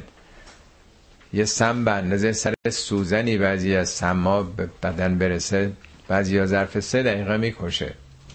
عذاب سموم یعنی این نافذه چیزی بیرون نیست در وجود خودته. نفوذ داره در وجودت. خداوند بر اینها نعمت آزادی از این گرفتاری ها داد و اونا رو نجات داد. دومین چیزی که در واقع میگن اینو بعدا آورده خداوند. انا کنا من قبل ندعوه ما قبلا یعنی در زندگی دنیا فقط او رو میخواندیم. انه هو البر الرحیم. خداوند بر و رحیمه. همین یک بار این بر در مورد خدا آمده. همون ریشه بره بر یعنی دریادل وسعت اندیشه فکر عمل. هیچ عاملی مانع نیستش. اون بره. ولی بر همین یه بار در مورد خداست. یعنی بی نهایت رحمتش گسترده است و رحیمه. اول در واقع در ارتباط با خلق خدا باید شفقت داشت. در مورد خدا فقط باید او رو خواند. هیچ کسی دیگر رو در کنار خدا نباید خواند. برای اونچه که مربوط به آفریدگار خالقه فقط او رو نه حتی پیامبر و نه حتی اولیاء خدا رو. اونا مدل های بندگی هستند ولی در خواندن فقط خدا رو باید خواند. صدق الله العلی العظیم. خب بسم الله الرحمن الرحیم. بخش دوم آیات سوره تور از آیه 29 همطور که عرض کردم این سوره از سه بخش عمده تشکیل شده. یه مقدمه هشت آیهی شامل سوگند هاست و بعد اشاره است به آینده به آخرت. که سرنوشت انسان ها بر حسب اینکه چه استفاده ای از این سوگند ها بکنند رقم می‌خوره. راجع مکذبین و متقینه اونایی که تکذیب می‌کنن این حقایق رو یا اونایی که به نیروی تقوا یعنی سلف کنترل مهار نفس می‌تونن خودشون رو هماهنگ بکنن. که این دو بخش رو جلسه گذشته بررسی کردیم. هم مقدمه رو و هم نگاه به آینده به رستاخیز و به سرنوشت بعدی انسان ها آیات این دفعه مربوط به وضع حاله وضع حاضره. بارها هم عرض کردم قرآن بخش های مختلفی داره دیگه. پنج موضوع اصلیه گذشته یعنی تاریخ انبیا و امتهای گذشته. حال یعنی معاصرین زمان پیامبر که اونها چه موضعی اتخاذ کردند و آینده یعنی سرنوشت بعدی. حالا خدا می‌دونه کی خواهد بود. دو بخش دیگه هم درباره آیات خداست.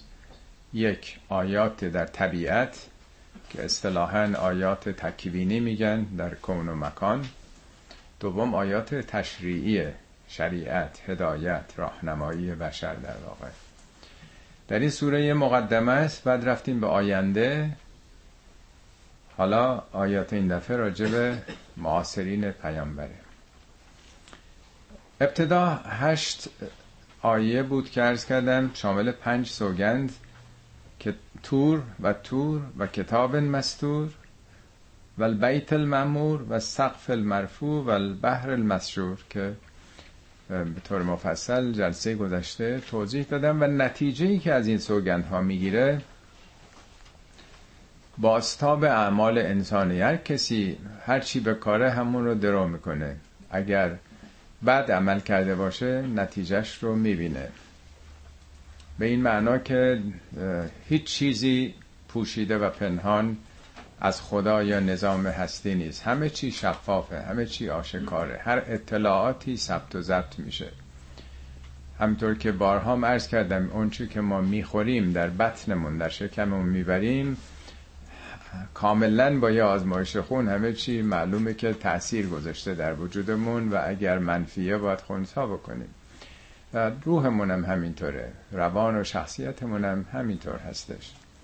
عنوان قرآنیش عذاب عذابم که به تفصیل عرض کردم یعنی محروم شدن از سلامت نفس و سلامتی است که در بلند مدت انسان ها باید بهش برسند. یعنی محروم شدن از اونچه که به ساختار وجودی ما ارتباط پیدا می‌کنه. خب در واقع اصل پیام سوره همین هشت سوگند اولی است و نتیجه ای که در واقع هر چی بکارین همون رو درو می‌کنید اینی که عالم محضر خداست. یه مقاله ای امروز میخوندم اشاره کرده بود به اینکه عالم محضر تاریخ هم هست. یعنی نه در آینده. در این روزگارم در واقع آدم به بازتاب اعمالش می‌رسه. اشاره کرده بود به همین خبری که چند سباهی مطرح تو امریکا. فرماندار دموکرات ایالت ویرجینیا که یه عکسی در سال 1984 در لباس اون گروه افراطی نجات پرست کوکلوس کلان انداخته بود. بعد از 35 سال حالا رو شده دیگه حالا باید استفا بده و فعلا معلوم نیست کار به کجا بکشه. یعنی تو همین دنیا یه عکسی در دوران جوانی همینجوری گرفته حالا چقدر جدی یا غیر جدی حمایت از یه گروه در واقع افراطی نجات پرست باید حسابش رو پس بده. وای به حال چیزهای دیگه که آدم انجام میده و اونم در محضر خدا. داستان همینه. داستان این سوره همینه که آدم مراقب گفتارش و کردارش باشه که چیکار می‌کنه. هیچ چیزی پنهان و پوشیده نخواهد بود. خب این آیات رو خب خوندیم و اینی که اونا که تکذیب می‌کنن به چه سرنوشته می‌رسن و اونا که خودشون مهار می‌کنن چه نتایجی در بر خواهد داشت. حالا دنبال همین برنامه هستیم. فذکر فما انت به نعمت ربک به کاهن ولا مجنون. خطاب به پیامبره فذکر تو تذکر بده. ذکر مقابل نسیانه نسیان یعنی فراموشی. خیلی چیزا آدم وقتی در زندگی مشغول میشه یادش میره دیگه. به مردم یادآوری بکن. اون چیزی که در فطرتشون هست خودشون می‌دونن. ولی یادشون رفته. فذکر فما انت به نعمت ربک به کاهن ولا مجنون. تو به این نعمتی که پروردگار به تو داده نه کاهنی و نه مجنون. کدوم نعمت؟ این نعمت آگاهی و رشد و کمال و پیامبری و قابلیت درک و دریافت پیام خدا رو پیدا کردن یه نعمت بزرگیه دیگه. قرآن بارها راجع به همه پیامبران گفته. اولئک الذین انعم الله علیهم. خدا بر اینا نعمت داده. من النبیین و صدیقین و شهدا و صالحین. و حسن اولئک رفیقا عجب رفیقای خوبی. آدم با پیامبران و آدم های صادق باشه و صالح و شهدا الگوهای حق.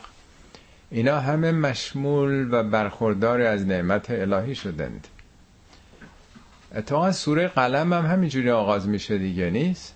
نون و القلم و ما یسترون ما انت به نعمت ربک به مجنون سوگند به قلم سوگند به مرکب سوگند به هر آنچه که می نویسند که تو تحت تاثیر این نعمت مجنون نیستی که بتین اتهامو می‌زنن اون چه که داری بیان می‌کنی نشانه ای از جنون نیست. سوگند به همه اون چه که در آینده خواهند نوشت. یعنی علم و دانش معرفت بشری شاهده که اینا دلالت بر جنون نمی‌کنه. بلکه برعکسه سوره قلم هم که به نام قلمه اصلا با همین آغاز میشه. یه اتهاماتی بوده که به پیامبر می‌زدن. حالا از این به بعد که بخش سوم سوره آغاز میشه تا 21 آیه عکس عمل مخاطبین پیامبر رو نسل اون موقع رو در برابر این کلمات توضیح میده. ما الان در سال اول بعثت هستیم. چند ماهی بیشتر از بعثت پیامبر نگذشته. این عکس عمل اون گروه های نخسته. شاید تعداد مسلمون ها چل پنجا نفر هم نبوده چون این سوره در سال اول نازل شده. البته هشت آیه اولش ولی این آیات سال چهارمه. یعنی اون پیام های اصلی همون آغاز بعثت اومده پیام ها بقیه سوره سال چهارمه. ولی خودمون الان سال چهارم فرض کنیم. اون موقع البته مسلمان ها شاید هفتاد هشتاد نفر صد نفرم بوده باشن. خب پیامبر باید تذکر بده. ولی جامعه یک سره پیامبر رو متهم می‌کرده که این دیوانه است. این حرفا چیه داره می‌زنه؟ خورشید تیره میشه ستاره ها چی میشن؟ جهان منفجر میشه کوه پودر میشن. خواب داره می‌بینه. این حرفا چیه؟ این جن زده شده. مجنون بیش از اون که معنای جنون و دیوانگی باشه یه نوع جن زده شدن. امروز میگم طرف مثلا دوچار اختشاش ذهنی شده نمی‌دونم دوچار مالی خولیا شده نمی‌دونم انواع این بیماری های روانی که میگن که ذهنش در واقع مختل شده اون موقع می‌گفتن جنها یه موجوداتی رسوخ کردن. در روحش رسوخ کردن که این پرت و پله ها رو داره می‌زنه. بارها عرض کردم که تا دو سال اول پنجاه درصد آیات قرآن راجع به رویدادهای در آستانه قیامت تحولات فیزیکی پایان جهان. پنجاه درصدش این حرف هست. پنجاه درصد دیگه همه چی. توحید و عبادات و تاریخ و همه مطالب دیگه. یه طرف یه طرفش هشدار به آینده است. ازا زلزلت الارض و زلزالها القارعه و ملقارعه ازا شمس و کبرت. 20 تا 30 تا سوره تو این زمینه هاست همه. اینا اصلا حاجباش مونده این حرفا چیه داره می‌زنه؟ اصلا اونا هیچ شناختی از آینده نداشتن. طبیعیه که یه عده اولین برخوردشون باشه که این یا کاهنه یا مجنونه. کاهن به کسانی می‌گفتن که ادعا می‌کردن که با عوالم غیب ارتباط دارن. یه خبرایی از یه جا میارن. هم بتپرستا کاهن داشتند هم یهودیا شاید بیش از همه یهودیا چنین ادعایی داشتن هم مسیحی ها اصلا اسمش کاهنه تو تاریخ هم ببینین. همه اینا ادعا داشتن که ما با یه جایی وصلیم. برای اینکه با شما فرق داریم با بقیه مردم. در ایران خودمون هم همینطور. در تمام سلسله های و ساسانی و اشکانی همه اینا اونا به ادعاشون این بود که خدا اون حلقه مشروعیت رو به شاه داده. شاه سایه خداست. همه مردم بر این باور بودن اونا که مثل ما نیستن. اونا ارتباط دارن. دیدین تمام نقش برجسته ها همه آثار گذشته تاریخ خودمون. شاه حسابش با بقیه فرق می‌کنه. اونا رو خدا فرستاده خدا تعیین کرده. در یونان باستان همینطور بوده در دوران نمی‌دونم روم باستان همین ادعاها بوده در چین بوده. همه جای دنیا یه ادعی برای که بگن ما با شما فرق داریم به یه نحوی ادعای ارتباط با عوالم غیب می‌کنن.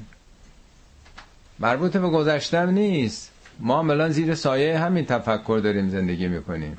کسانی که ادعا می‌کنن همون ولایتی که خدا و رسول داشت که به اهل بیت رسید حالا رسیده به فقهای عادل امت ولی ما.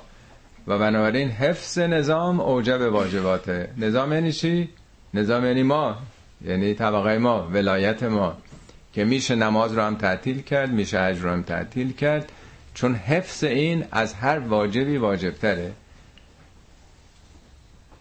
پس چیز غریبه ای نیست عجیبی نیست. تاریخ رو کهانت پر کرده. ادعاهای ارتباط با یه عوالم دیگه ای همه جای دنیا همینطور بوده. به هر نحوی یک امتیاز خاصی ویژه قائل بودن. اولین حرف اینه که او کاهنه داره ادعایی بی خودی می‌کنه که به من وحی شده. می‌خواد ریاست بکنه. می‌خواد فرق گذاری بکنه بین خودش و ما. نه بابا اینم یه یتیم قریشه و فقیره و چیزی نداره. چی؟ همچه ادعایی یعنی چی؟ یا کاهنه یا دچار مالی خولیا شده. پریشانگویی داره می‌کنه. 15 بار در قرآن این ادعای مجنون بودن رو به پیامبر دادن. این طبیعی نیست این حرفا. این حرفا دلیل سلامت نفس نیست. حرفای عجیب غریبی که ما در عمرمون نشنیدیم. چیزایی که این داره میگه. ام یقولون شاعرون. یا این که میگه نه بابا این شاعره. خب در اون دوران شعر حرف اول رو می‌زده. مهمترین هنر زمانه بوده. دیوارهای کعبم پر از اشعاری بوده که آویزون می‌کردن به یعنی هنر زمانه و شخصیت های برجسته اون روزگار شاعران بودن. نابغه اعشان زهیر شعرهای خیلی بزرگی که الان هم شعراشون هست.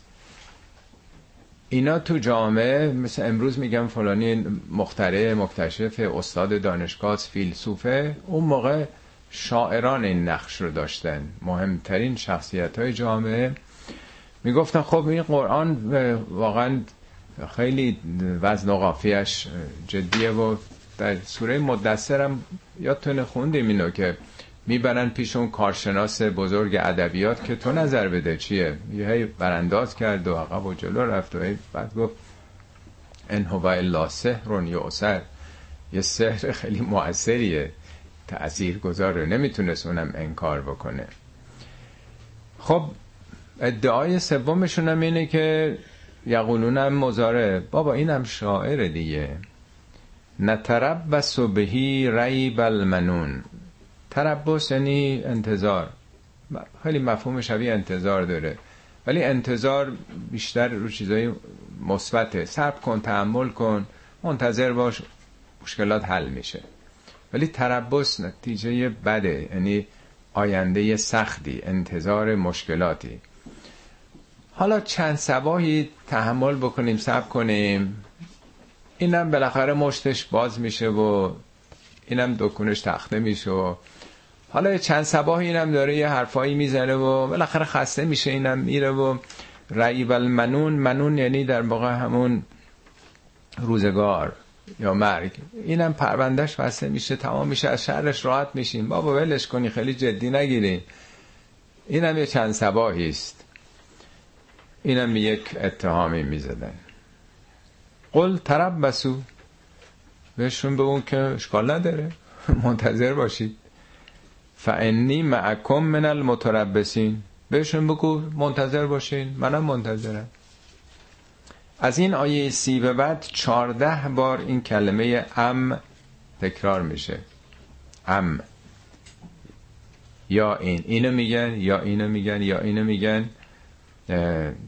تو حالا باید چیکار بکنی؟ یا سالایی مطرح می‌کنه از اینا.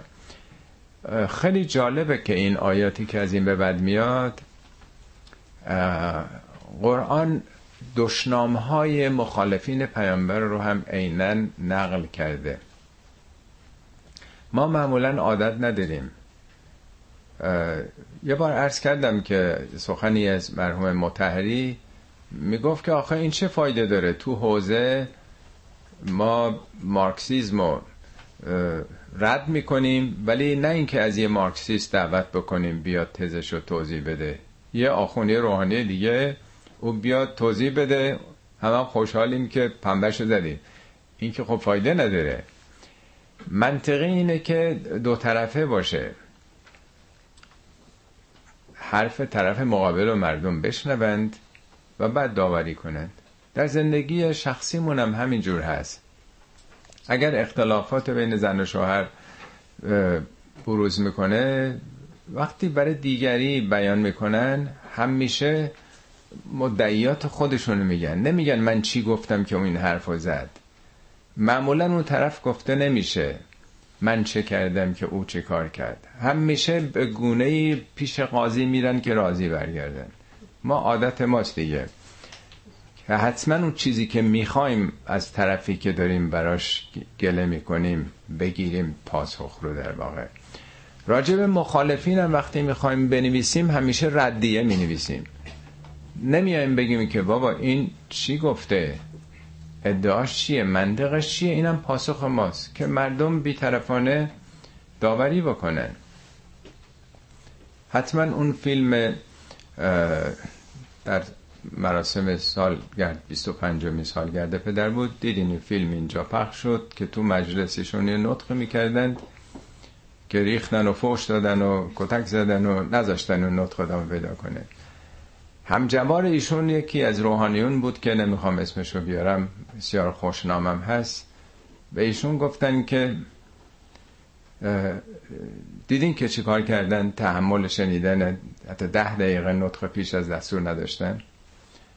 شما حاضرید اینو در روزنامهتون چاپ بکنین که سردبیر روزنامه بود. گفت البته ولی به شرطی که پاسخ خودم رو هم بنویسم. گفتن خیلی هم خوبه.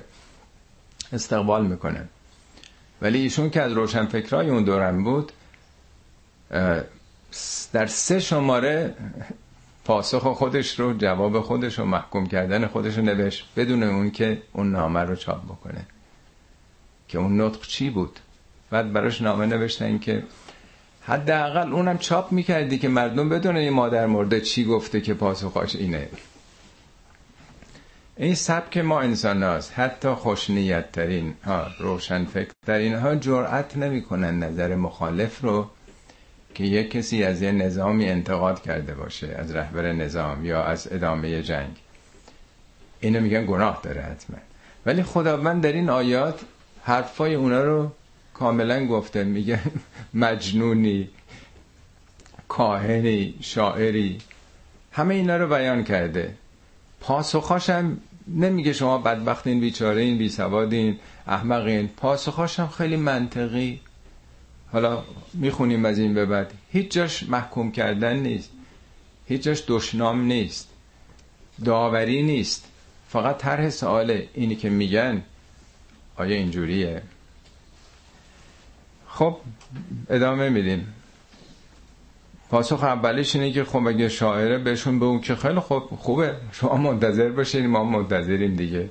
با زمان پیش میریم چه اشکالی داره؟ چرا با هم دیگه بجنگیم دعوا بکنیم؟ ببینیم آینده چه وضعی پیش میاره. ام تعمرهم احلامهم به هازا ام هم قوم تاغون ام این دومیه در واقع یا ام میشه یا اینه میگن یا اینو یا اینو. یا اینکه سوال در واقع آیا احلامشون احلام جمع حلمه؟ حلم میشه عقل. البته عقل معناش خب اینه مثل حلم نیست. حلم اون نیروی خیشتنداریه. حلم از صفات خداست. خدا حلیمه. برای اینکه یه عمر بنده گناه می‌کنه اسیان می‌کنه خدا عکس العمل نشون نمیده. به بنده کسی توهین بکنه فوری کنترل هم ممکنه دست بدم جوابشو بدم رنگم سرخ بشه. چرا توهین کرده؟ آدمای حلیم کسانی هستن که بر خودشون مسلطن ریاکشنی نیستن عکس عملی رفتار نمی‌کنن. می اندیشن آیا لازم پاسخ بدم یا نه. یعنی با حرف و سخن و عمل دیگران اینا رفتارشون تعریف نمیشه. با عقل خودشون که من باید پاسخ بدم یا نه. یعنی دیگران اونا رو نمیچرخونن که اگه تعریف ها تمجید کردن خوشحال بشن اگه توهین کردن ناراحت بشن. کنترلش دست خودشونه. این خیلی سخته. پس حلم میشه اون عقل تسلط بر نفسه کنترل و مهار نفس. اینا که آخه این برچسبا رو می‌زنن اون حلمشون نیروی عقلانی و وجدانشون. اون داره بهشون فرمان میده ام هم قوم تاغون یا مردمی تقیانگرن ضد حلم تقیانه آدمی که خودشو مار نکنه تقیان می‌کنه دیگه. عصبانی میشه توهین می‌کنه. یه برچسبی می‌زنه یه داوری فوری می‌کنه. خب ببینید اینم نمیگه که دیوانن. میگه این سخنی که میگن اقلانیه یا تقیانیه در واقع. طرح یه سواله داوری هم نیست.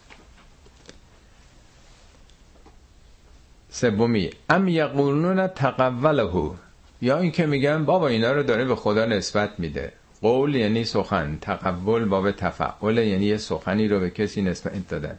او داره میگه اینا رو خدا گفته. اینا سخنان خودشه. از خودش داره در میاره. ام یقولون تقوله تقوله. بل لا یؤمنون. نه ایمان نمی‌خوان بیارن. یعنی دنبال بهانه نگردین. آخه شما به چه دلیل از کجا میگین از کسی دیگه رفته؟ نسبت میده. درک دانشتون سندتون کجاست؟ سوره حاقم یادتون خوندیم. میگه انه لقول رسول کریم. این قرآن سخن رسول کریمیه یعنی جبرئیل. و ما هو به قول شاعره اینا حرفه شاعر نیست. قلیلا ما تؤمنون. چرا کم باور می‌کنید این رو؟ اینا سخنهای شعرا نیست. شعرا از این قبیل حرفا نمی‌زدن. راجع به آخرت راجع به آینده گذشته تحولاتی که در آستانه قیامت در نظام جهان پدید میاد. کجا شاعرانی همچه حرفایی زدن؟ و ما هو به قول کاهنن. اینا سخن کاهنم نیست. چرا متذکر نمیشین؟ تنزیل من رب العالمین. اینا از جانب رب العالمین در سطح درک و فهم شما نازل شده پایین آمده. ولو تقول علینا بعض الاقاویل اگه این پیامبر بخواد چیزی به ما نسبت بده لاخذنا منه بالیمین با قدرت میگیریمش. ثم لقطعنا منه الوتین رگ قلبش رو قطع می‌کنیم. یعنی مگه به همین سادگی هست که کسی از جانب خدا بخواد ادعا بکنه که سخنانونه اینا جای دیگه قرآن مرتب پاسخ داده که چطور آخه فکر می‌کنین که کسی از جانب خدا بیاد ادعایی بکنه و ما هم سکوت بکنیم؟ خب این تا اینجا این ادعاهای ایناست. یک کاهنه دو مجنونه سوم شاعره چهارمی هم این حرفا رو مال خودشه نسبت به خدا میده. حالا پاسخ این چهارمی هم اینه تو به حدیث مثلهی. خیلی خوب کاری نداره. شما هم یک سخن تازه‌ای مثل این بیانی. حدیث منظور حدیث و روایت نیست. حدیث مثل حادثه مثل حوادث. اون چیزای نو.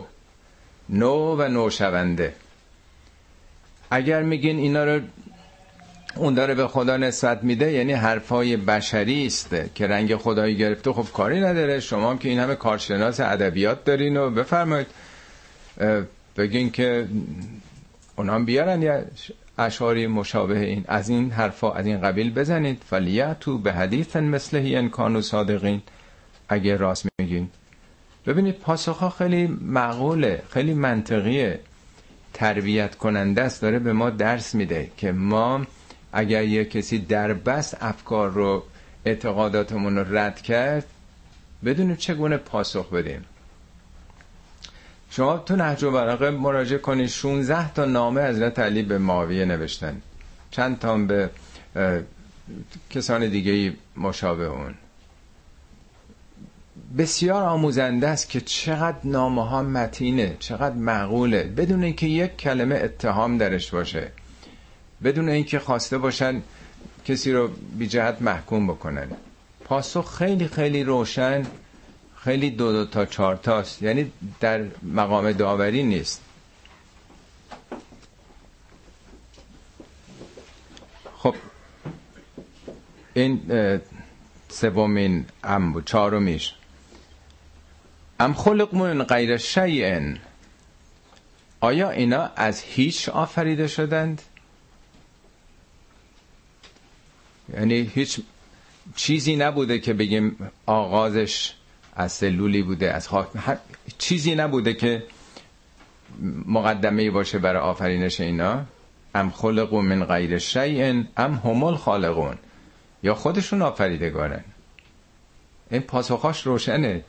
چه کسی می‌تونه ادعا بکنه که من از هیچ آفریده شدم؟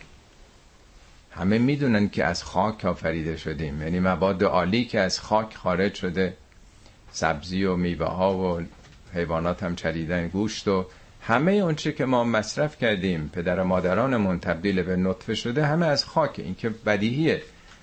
چه کسی می‌تونه ادعا بکنه که من از هیچ آفریده شدم؟ آیا می‌تونه ادعا بکنه که من خودم خودم را آفریدم؟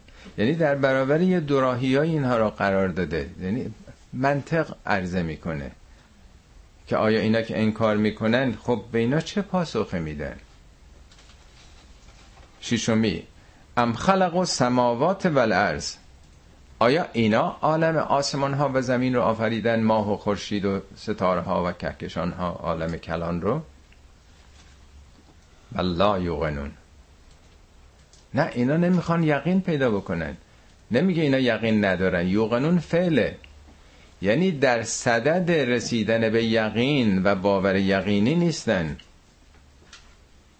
قرآن نمونه از ابراهیم آورده. کذالک نوری ابراهیم ملکوت سماوات و الارض ولی یکون من المغنین. ابراهیم به ستاره نگاه کرد. یه تجزیه تحلیل فکری کرد. نه این نمیشه. بعد مثل کسانی که هم دوره اون بودن مدتی فکر می‌کرد که مثلا ماه اون خداست. بعد اندیشه کرد اونم گذاشت کنار. آزاد فکر بود. بعد به خورشید توجه. آخرم گفت من اصلا اون چیزی که افول می‌کنه دوست ندارم. انی لا احب الافلین یعنی یک پروسسی بود یه سیر منطقی بود. اون وقت میگه کذالک نوری ابراهیمه این چنین بود که ابراهیم ملکوت آسمان هاست و زمین رو دید. نوری یعنی ما یعنی این مجموعه تلاش خودش رو امدادهای غیبی او یقین آورد. پس مثل ابراهیم یا ابراهیم وار بتونه یک سیر اندیشه داشته باشه. پله پله جلو بره به یقین می‌رسه. همینجوری که یقین حاصل نمیشه. میگه اینا نمی‌خوان اندیشه بکنند.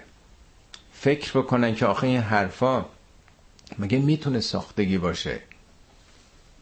اتفاقا یه جای دیگه قرآن خداوند به پیامبر میگه قل انما اعظکم به واحدتن من فقط شما رو یه نصیحت می‌کنم. ان تقوموا لله مثنا و فرادا. خودت تکی یا دوتایی با رفیقت. بلند شید. از این جو از این میگویندها. سمت تتفکرو فکر کنید. ما به صاحبکم من جنته آیا این رفیقتون دیوانه است؟ مجنونه. اینی که باهاش باز صاحب یعنی با هم مصاحب بودین یا عمری با هم زندگی کردین. بچه محلتون بوده؟ حالا مکه مگه چقدر جمعیت داشته؟ همه جیکوبی که همه رو می‌دونستن بچگی. چطور این حرفا رو می‌زنه؟ کجا درس خونده؟ سابقا این حرفا رو می‌زده. آقا یه ذره فکر کنید. جو گرفتتتون حالا دارن این برچسبا می‌زنن. بلند شید. حالا با همین سبک داره در واقع با مردم صحبت می‌کنه. هفتمی ام اندهم خزائن و ربک؟ آیا گنجینه های پروردگارت نزد ایناست؟ خزائن جمع خزینه است یا خزانه؟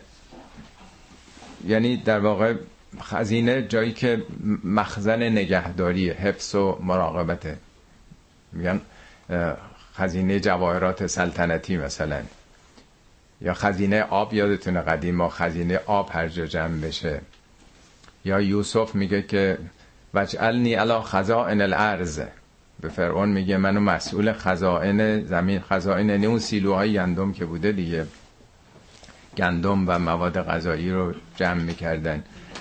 خزائن خدا چیه؟ نور. گرما. اکسیژن. همه انرژی ها پرتوب ها خاک مخزن خاک خزائن هستی. بارها تو قرآن این آمده که در واقع میگه که تمام اون چی که در سماوات و عرضه. خزائن خدا همه ایناست. هر چی بگید. میگه اینا صاحب هستی هستند. مالک همه این گنجینه های جهان هستن انرژی ها نیروها مواد. ام همول مستیترون. یا اینا صاحب اختیارن مستیتر از همون ریشه سطره. سطره. اونه که می نویسن دیکتاتور هم اونی که دیکته می‌کنه مسیطر دیگه. دیکتاتوره. فرمان میده. مسیطر کسی است که سیطره داره. ارباب امر و نهی می‌کنه. آخه چیه؟ یه شما مالکین. مالکین. مالک هستی هستین شما. یا نه؟ شما صاحب اختیارین. رئیس این که فرمان میدین. ببینیم پاسخ خیلی روشنه. در واقع اینا رو گوشه میگن دیوار قرار داده. سالاتی که پاسخ ندارن. مثل بازی شطرنج در واقع اینا ماتن دارین نهم. ام لهم سلمون. آیا اینا یه نردبونی دارن؟ سلم به نردبون میگن. یستمعون فیه که در اون بشنونده خب اگه دارن فلیت مستمعهم به سلطان مبین. اونی که شنیده یه دلیل آشکاری بیاره. سلطان دلیلی است که سلطه آورنده است یعنی دلیل قطعی دلیلی که مسلط میشه بر همه دلایل. خیلی عجیب این آیه با نردبون یه جایی که وقتی نردبان می‌ذارن آدم میره که چیزی که چشمش نمی‌بینه ببینه دیگه. صوت که احتیاجی به نردبون نداره. صوت همه جا داره پخش میشه. چرا میگه که آیا نردبونی دارن که در او میشنوند؟ در او نه با او. امروز با چی میشنوند؟ جز دکلای مخابراتی؟ که این نردبونه. چی رو میشنوند بیگ بنگ و با همین دکلای مخابراتی از طریق گرفتن امواج رادیویی 16 و چند بیلیون سال پیش پیدایش نور رو نور فسیل رو همین چند سال پیش بود کشف کردن نور فسیل از سی هزار سال بعد از پیدایش بیگ بنگ اولین تشعشعات ماده که نه نور مرئی تازه. تشعشعات آغاز شد. اینا هست تو جهان. امواجش گرفتن. اتفاقاتی که تو کهکشان ها داره میفته چه بلک هول ها یا ستاره های تپنده. همه اینا رو دارن از طریق همین دکل ها می‌بینند. میشنوند. یعنی میشنوند از طریق امواج دارن می‌گیرن دیگه.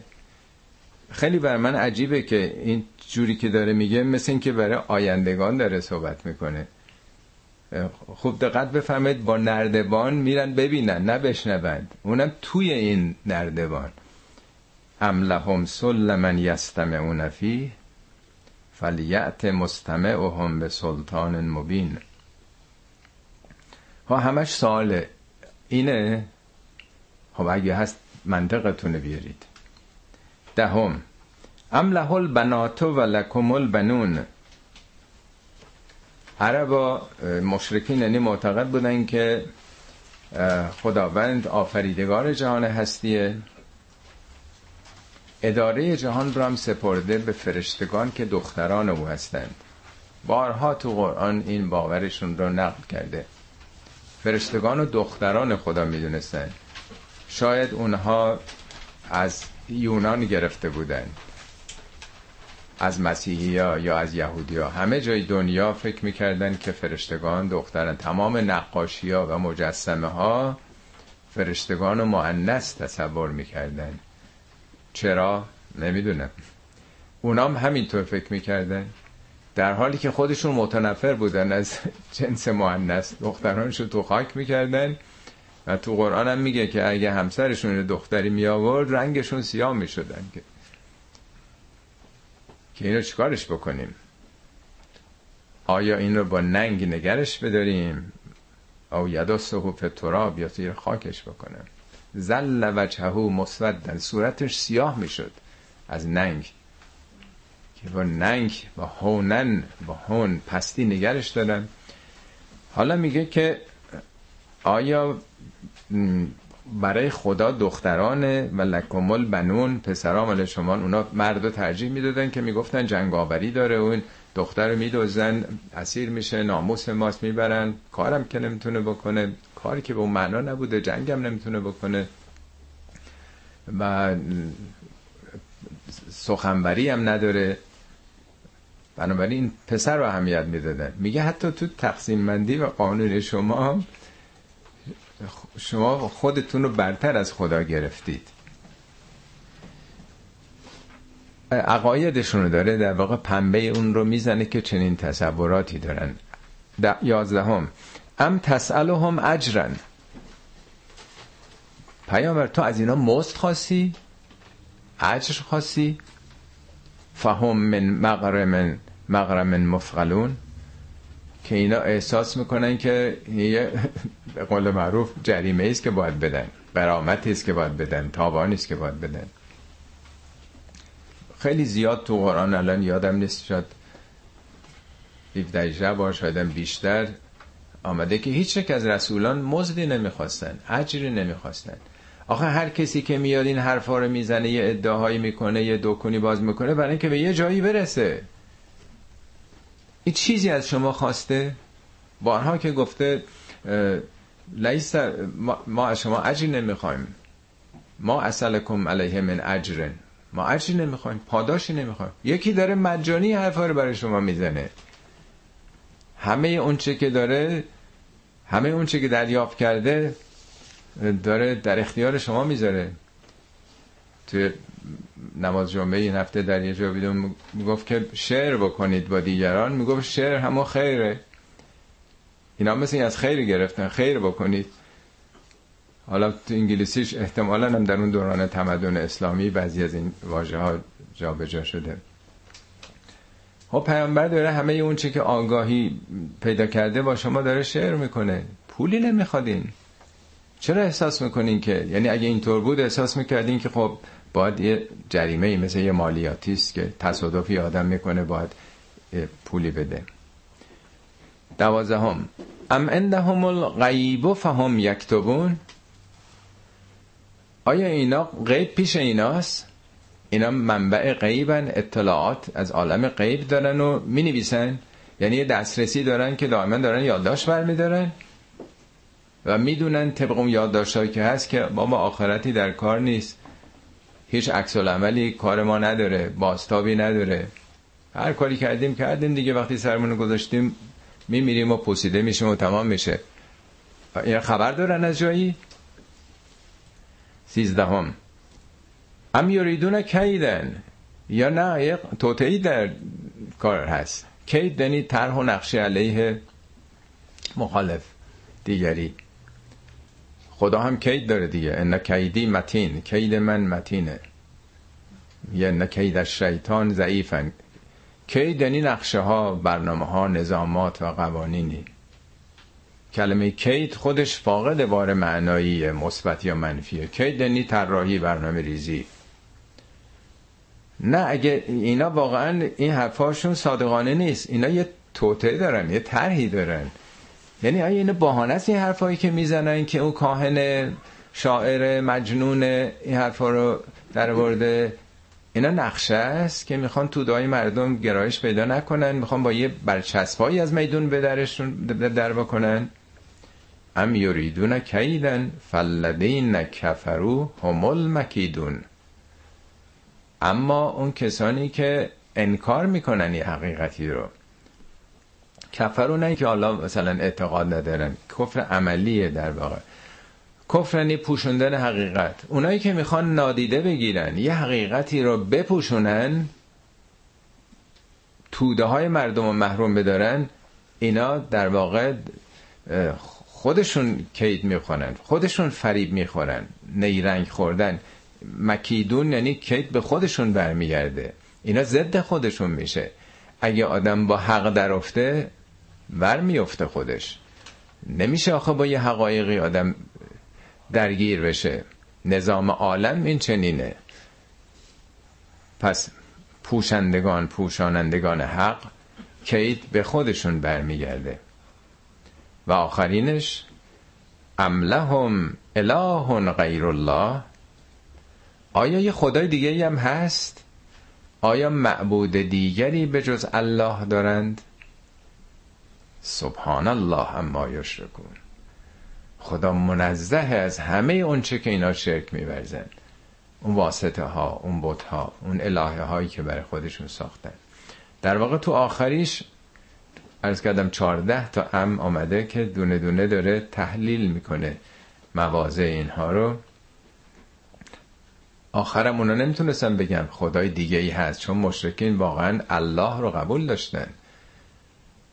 میگه اگه ازشون سوال بکنی لئن سألتهم من خلق السماوات والارض لیقولن الله. حتما میگن خدا آسمان ها و زمین آفریده.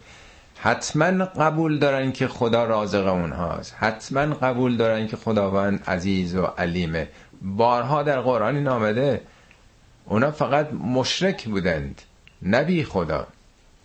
خدا و خورما شرکت سهامی خدا و شرکا. همچنان ادامه داره این دکان. دکان دو نفش پرسود برای خیلی کسانی. خب یه آیه دیگه تو این فصل سوم سوره هست. و ان یرو کسفن من السماء ساقتن کسف به توده ابر متراکم تیره میگن. این روزا می‌بینین چقدر آسمان تیره است ابرها. اینا اگه یه ابر سیاهی ببینند معمولا خب آتش فشان و اینا هم که اون موقع می‌شد این توده ها این گدازه ها که می آمدن به فاصله به شهرهای مجاور خب اینا همه مثلا توف و گدازه های آتش فشانی همراه خودشون بودیه میگه اینا اگر یه ابر عذابم در واقع یک ابر تیره ای که مقدمه عذاب ببینن یقول صحاب مرکوم. میگن یه ابر متراکمیه. یعنی حتی وقتی که آثار عذابم تا دم خونشون می‌رسه بازم میگن رواه بود دیگه به اصطلاح اونم می‌خوان ندیده بگیرن.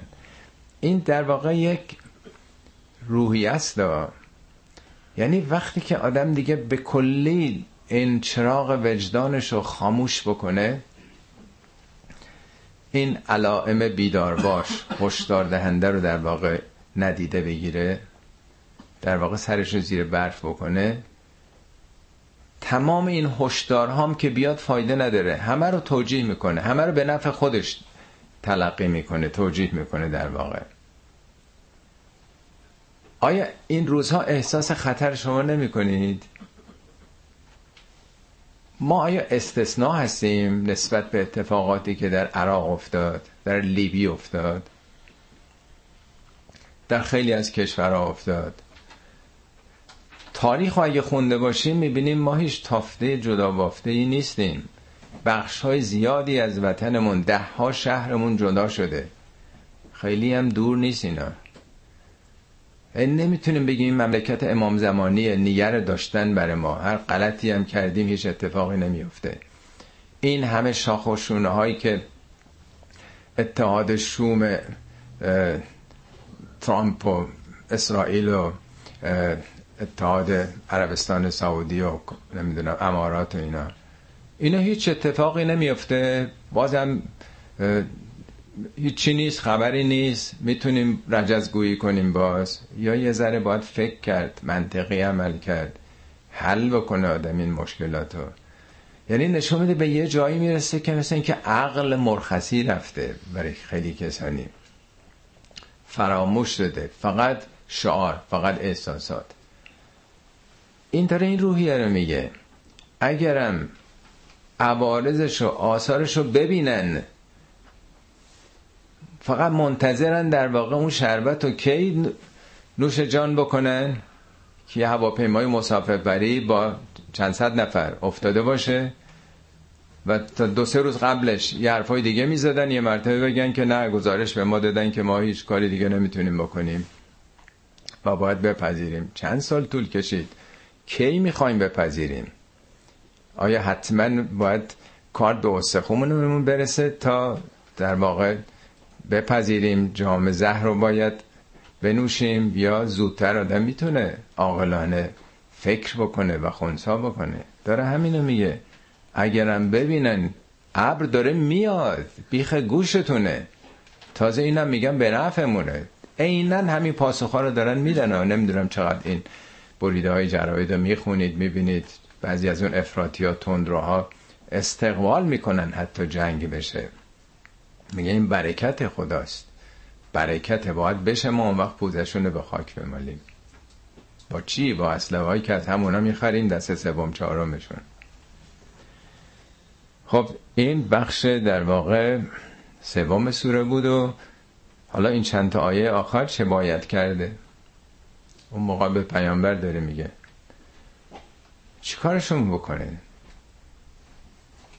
فزر هم ف یعنی پس. پس یعنی در نتیجه. بنابراین زر وزره یعنی چیزی رو به حال خود آزاد گذاشتن. رها کردن. کاری به کارشون نداشته باش. خدا اختیار داده آزادی داده. چیکار میشه که؟ لا اکراه فی الدین. کراهتی که نیست زوری در دین نیست. بیا خدا می‌خواست ولو شاء الله لآمن من فی الارض کلهم جمیعا. همه اونا که روی زمینن ایمان می آوردن افنت تو که الناس حتی یکون مؤمنین. آیا می‌خوای فشار بیاری به مردم تا ایمان بیارن؟ خب چون یه هم چیزهایی نیست در دین واقعی در دین اسلام واقعی نیست. در قرآن و سنت پیغمبر کسی رو با چوب با کتک با شلاق به بهش نمی‌برند. خب اینجا پیغمبر میگه فزر هم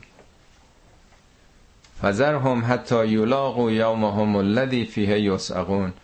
تا خودشون برسن به اون روز. اینا قبول ندارن به اونجا می‌رسه. روزی که سائقه می‌زنه. حالا منظور در واقع سائقه نفخه سوره یا سائقه جنگ یا سائقه عذاب هر چی هست.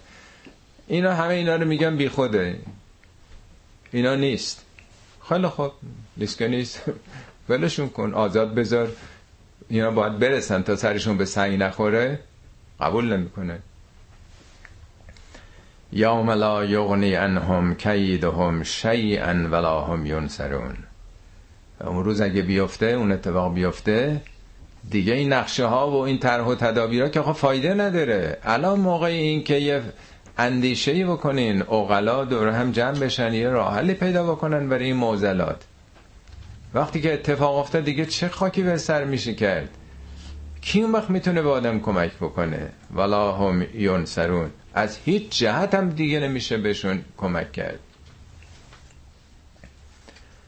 و ان للذین ظلموا عذابا دون ذلك ولكن اکثرهم لا یعلمون. این آدمایی که دارن ظلم می‌کنند. و این انم تأکیده حتما بدون شک و تردید برای کسانی که دارن ستم می‌کنند عذابا دون ذلك به جز این عذابی که دامنشون رو در آخرت خواهند گرفت پایینتر از این نزدیکتر از این تو همین دنیام چوبشو می‌خورند.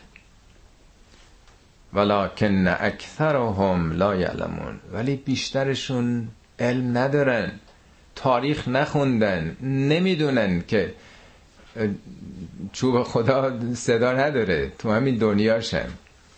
جای دیگه قرآن هم سوره سجده آیه 21 است میگه ولنذیقنهم من العذاب الادنا دون العذاب الاکبر. به جز اون عذاب اکبری که در بلند مدت دامن هر کسی رو می‌گیره تو همین دنیام نتیجهش رو می‌بینند خب اینم بازی هشداری داره میده که حالا آخرت رو قبول ندارید انکار می‌کنید. تو همین دنیام صرف نمی‌کنه آخه اینجور رفتارها. با قول یک کسی می‌گفت تو امریکا که مملکت قانونه اصلا صرف نمی‌کنه کلک زدن. می‌گفت بهترین راه موفقیت اینه که آدم صد درصد مطابق قانون عمل بکنه. اصلا صرف نمی‌کنه دروغ آدم بگه تقلب بکنه تو مالیات تو هر چیزی. جامعه که حساب و کتاب داره به نفع انسان هاست که درست عمل بکنه. حساب خودم که از هر چیزی مهمتر اگه تو این جامعه که قانون حاکمه صرف نمی‌کنه که آدم چتربازی بکنه چپ و راست بره. در نظام خدا صرف می‌کنه. واقعا صرف نمی‌کنه. خب دیگه دستور دوم به پیامبر چیه؟ وصبر لحکم ربک. تحمل بکن. صبر نه اون صبر انفعالی فارسی. صبر فعال اکتیو. یعنی مقاومت. برای تحقق قانون خدا حکم خدا تحمل بکن. خدا آزادی داده به شیطان هم آزادی داده تا قیامت. فصبر لحکم ربک فانک اعیننا تو زیر نظر مایی. آیا فقط پیامبر زیر نظر خدا بود؟ البته اینجا منظور نظر لطف خداست نظر رحمت خداست. نظر نصرت خداست. ولی همه ما در منظر و مرعای خداییم. جهان در محضر خداست. در محضر تاریخ هم در ابتدا عرض کردم هست. و مثالش هم که زدم. دیگه چی کار بکنه؟ سومیش. و سبه به حمد رب کهینه تقوم. وقتی که بلند میشی صبح از خواب برمیخیزی به حمد پروردگارت تسبیح کن. خدا رحمت کنه مرحوم طالقانی می‌گفت که تسبیح چهار مرحله است. یه وقت میگن تسبیح کن. تسبیح یعنی کار مثبت انجام دادن. یه سنگی رو از پیش پای کسی برداشتن. خدا سبحان الله میگیم یعنی خدا منزه از عیب و ایراد و نقص. با عمل خودت عملا تسبیح کن خدا رو. نه که هزار بار بگیم سبحان الله سبحان الله سبحان الله. سر سوزنی تسبیح نشده با زبان. موسا که وقتی خدا میگه پر پیش فرعون که بدجوری تقیان کرده میگه که من زبانم می‌گیره برادرم هارون رو بفرست کی نسبه و که کثیرن. تا خیلی بتونیم تو رو تسبیح کنیم. و نذکر که کثیرن. خیلی تو رو ذکر کنیم. به نظرتون عجیب نمیاد؟ فرعون ستیزی که تسبیح لفظی نمی‌خواد. عمل حضرت موسی رسالت حضرت موسی رسالت تسبیحیه. رسالتش چیه؟ پاک کردن لوس اون جامعه از فرعون و اینی که همه پیرو منویات فرعونی هستند یا تو خط فرعون هستند. این میشه تسبیح. من نمی‌تونم برادرمو بفرست دوتایی تسبیح کنیم. میگه برو پیش فرعون. از الی فرعون نهو تقا تقیان کرده. میگه برادرم بفرست تا بتونیم خوب تسبیح کنیم و خوب ذکر کنیم. یعنی اول پاک کنیم جامعه مصر رو. از این دیکتاتوری دوم به جای اینکه همه جا ذکر ملوکانه است یا ذکر حضرت آقاست یا فقیهانه است ذکر تو بنشینه اونجا. نذکرک کتیرن یاد و نام تو در اون جامعه باشه. اینجا میگه وقتی بلند میشه یعنی در روز روز هنگام به حمد پروردگارت. گام اولم طور که آقای طالقانی میگه تصویح گام دومی که تسبیح به رب. رب یعنی کسی که ارباب داره اداره می‌کنه. سوم تسبیح به حمد ربه. یعنی اون کارت نه اینکه حالا وظیفه است دیگه باید چیکار کنیم دیگه؟ حالا وظیفه خداییه و میترسیم اگه نکنیم. یه وقت هست که آدم توی اداره داره کار می‌کنه وظیفهش انجام میده ولی به خاطر حقوقه به خاطر اینکه لیاف نشه. عاشق اون مدیریت نیست ولی تسبیح به حمد یعنی از رو رضایت از این اداره. عاشق کارشه عاشق وظیفشه. روی حمد داره تلاش می‌کنه. یه پله بالاتر تسبیح به حمد ربه. یعنی اون رئیس مؤسسه رو یه آدم استثمارگری که می‌خواد ما رو بچاپه می‌خواد ما رو استثمار کنه. اگه به ما هزار دلار میده ده هزار دلار می‌خواد ببره داره می‌بینه. اصلا قبول نداره اونو. ولی حالا کار می‌کنه کارش هم دوست داره. ولی کاملتر تسبیح به حمد رب به معنای باس. یه پلن بالاتر هست. تسبیح به حمد رب اعلا یا تسبیح به حمد رب عظیم. سبحان ربی الاعلا و به حمده. سبحان ربی العظیم به حمده. این دیگه داره تلاش می‌کنه با تمام وجود با تمام عشق حمد و سپاس نسبت به نگاهی که به ارباب عالمیان داره. اونی که هم اعلاس بی نهایت از زیبایی علوف و هم از عظمت. یعنی هم کیفیت بی نهایت هم کمیت. خب و من اللیل فسبهو همچنین شب رو من اللیل پاسی از شب رو بخشی از شب رو. فسبهو شب رو هم تسبیح کن. این تسبیح دیگه تسبیح روز نیست عملی نیست. تسبیح دل تسبیح زبانه. یعنی با راز و نیاز با مناجات. و ادبار النجوم. در قرآن دو بار آمده جا میگه ادبار النجوم. یه جا میگه ادبار النجوم. ادبار یعنی پشت کردن افول ستارگان. اون شب که بلند میشه دمدمای سحر دیگه یواش یواش ستاره ها دارن میرن دیگه. اون موقع که ستاره ها دیگه دارن میرن یواش یواش طلوع فجر و با طلوع فجر دارن همه ستاره ها در پرتو نور خورشید قرار می‌گیرن. آیا فقط منظور این که این زمانش رو داره مشخص می‌کنه یا اینا پیام داره؟ غیر از اینه که می‌خواد بگه شب رفتنیه. بالاخره در پرتو نور خورشید که از افق سر می‌زنه بالاخره شبم میره دیگه. شب بساتشو بر میچینه والفجر ولیال اش و شف والوت هل فی ذالک قسم لذی هجر. سوره فجرم. به روشنی این پیام هایی رو که ما از طبیعت می‌تونیم بگیریم. در مورد نظامات سیاسی زمان خودمون در واقع این رو توسعه بدیم. در سوره های مختلف قرآن این رو بیان کرده. خب صدق الله العلی العظیم.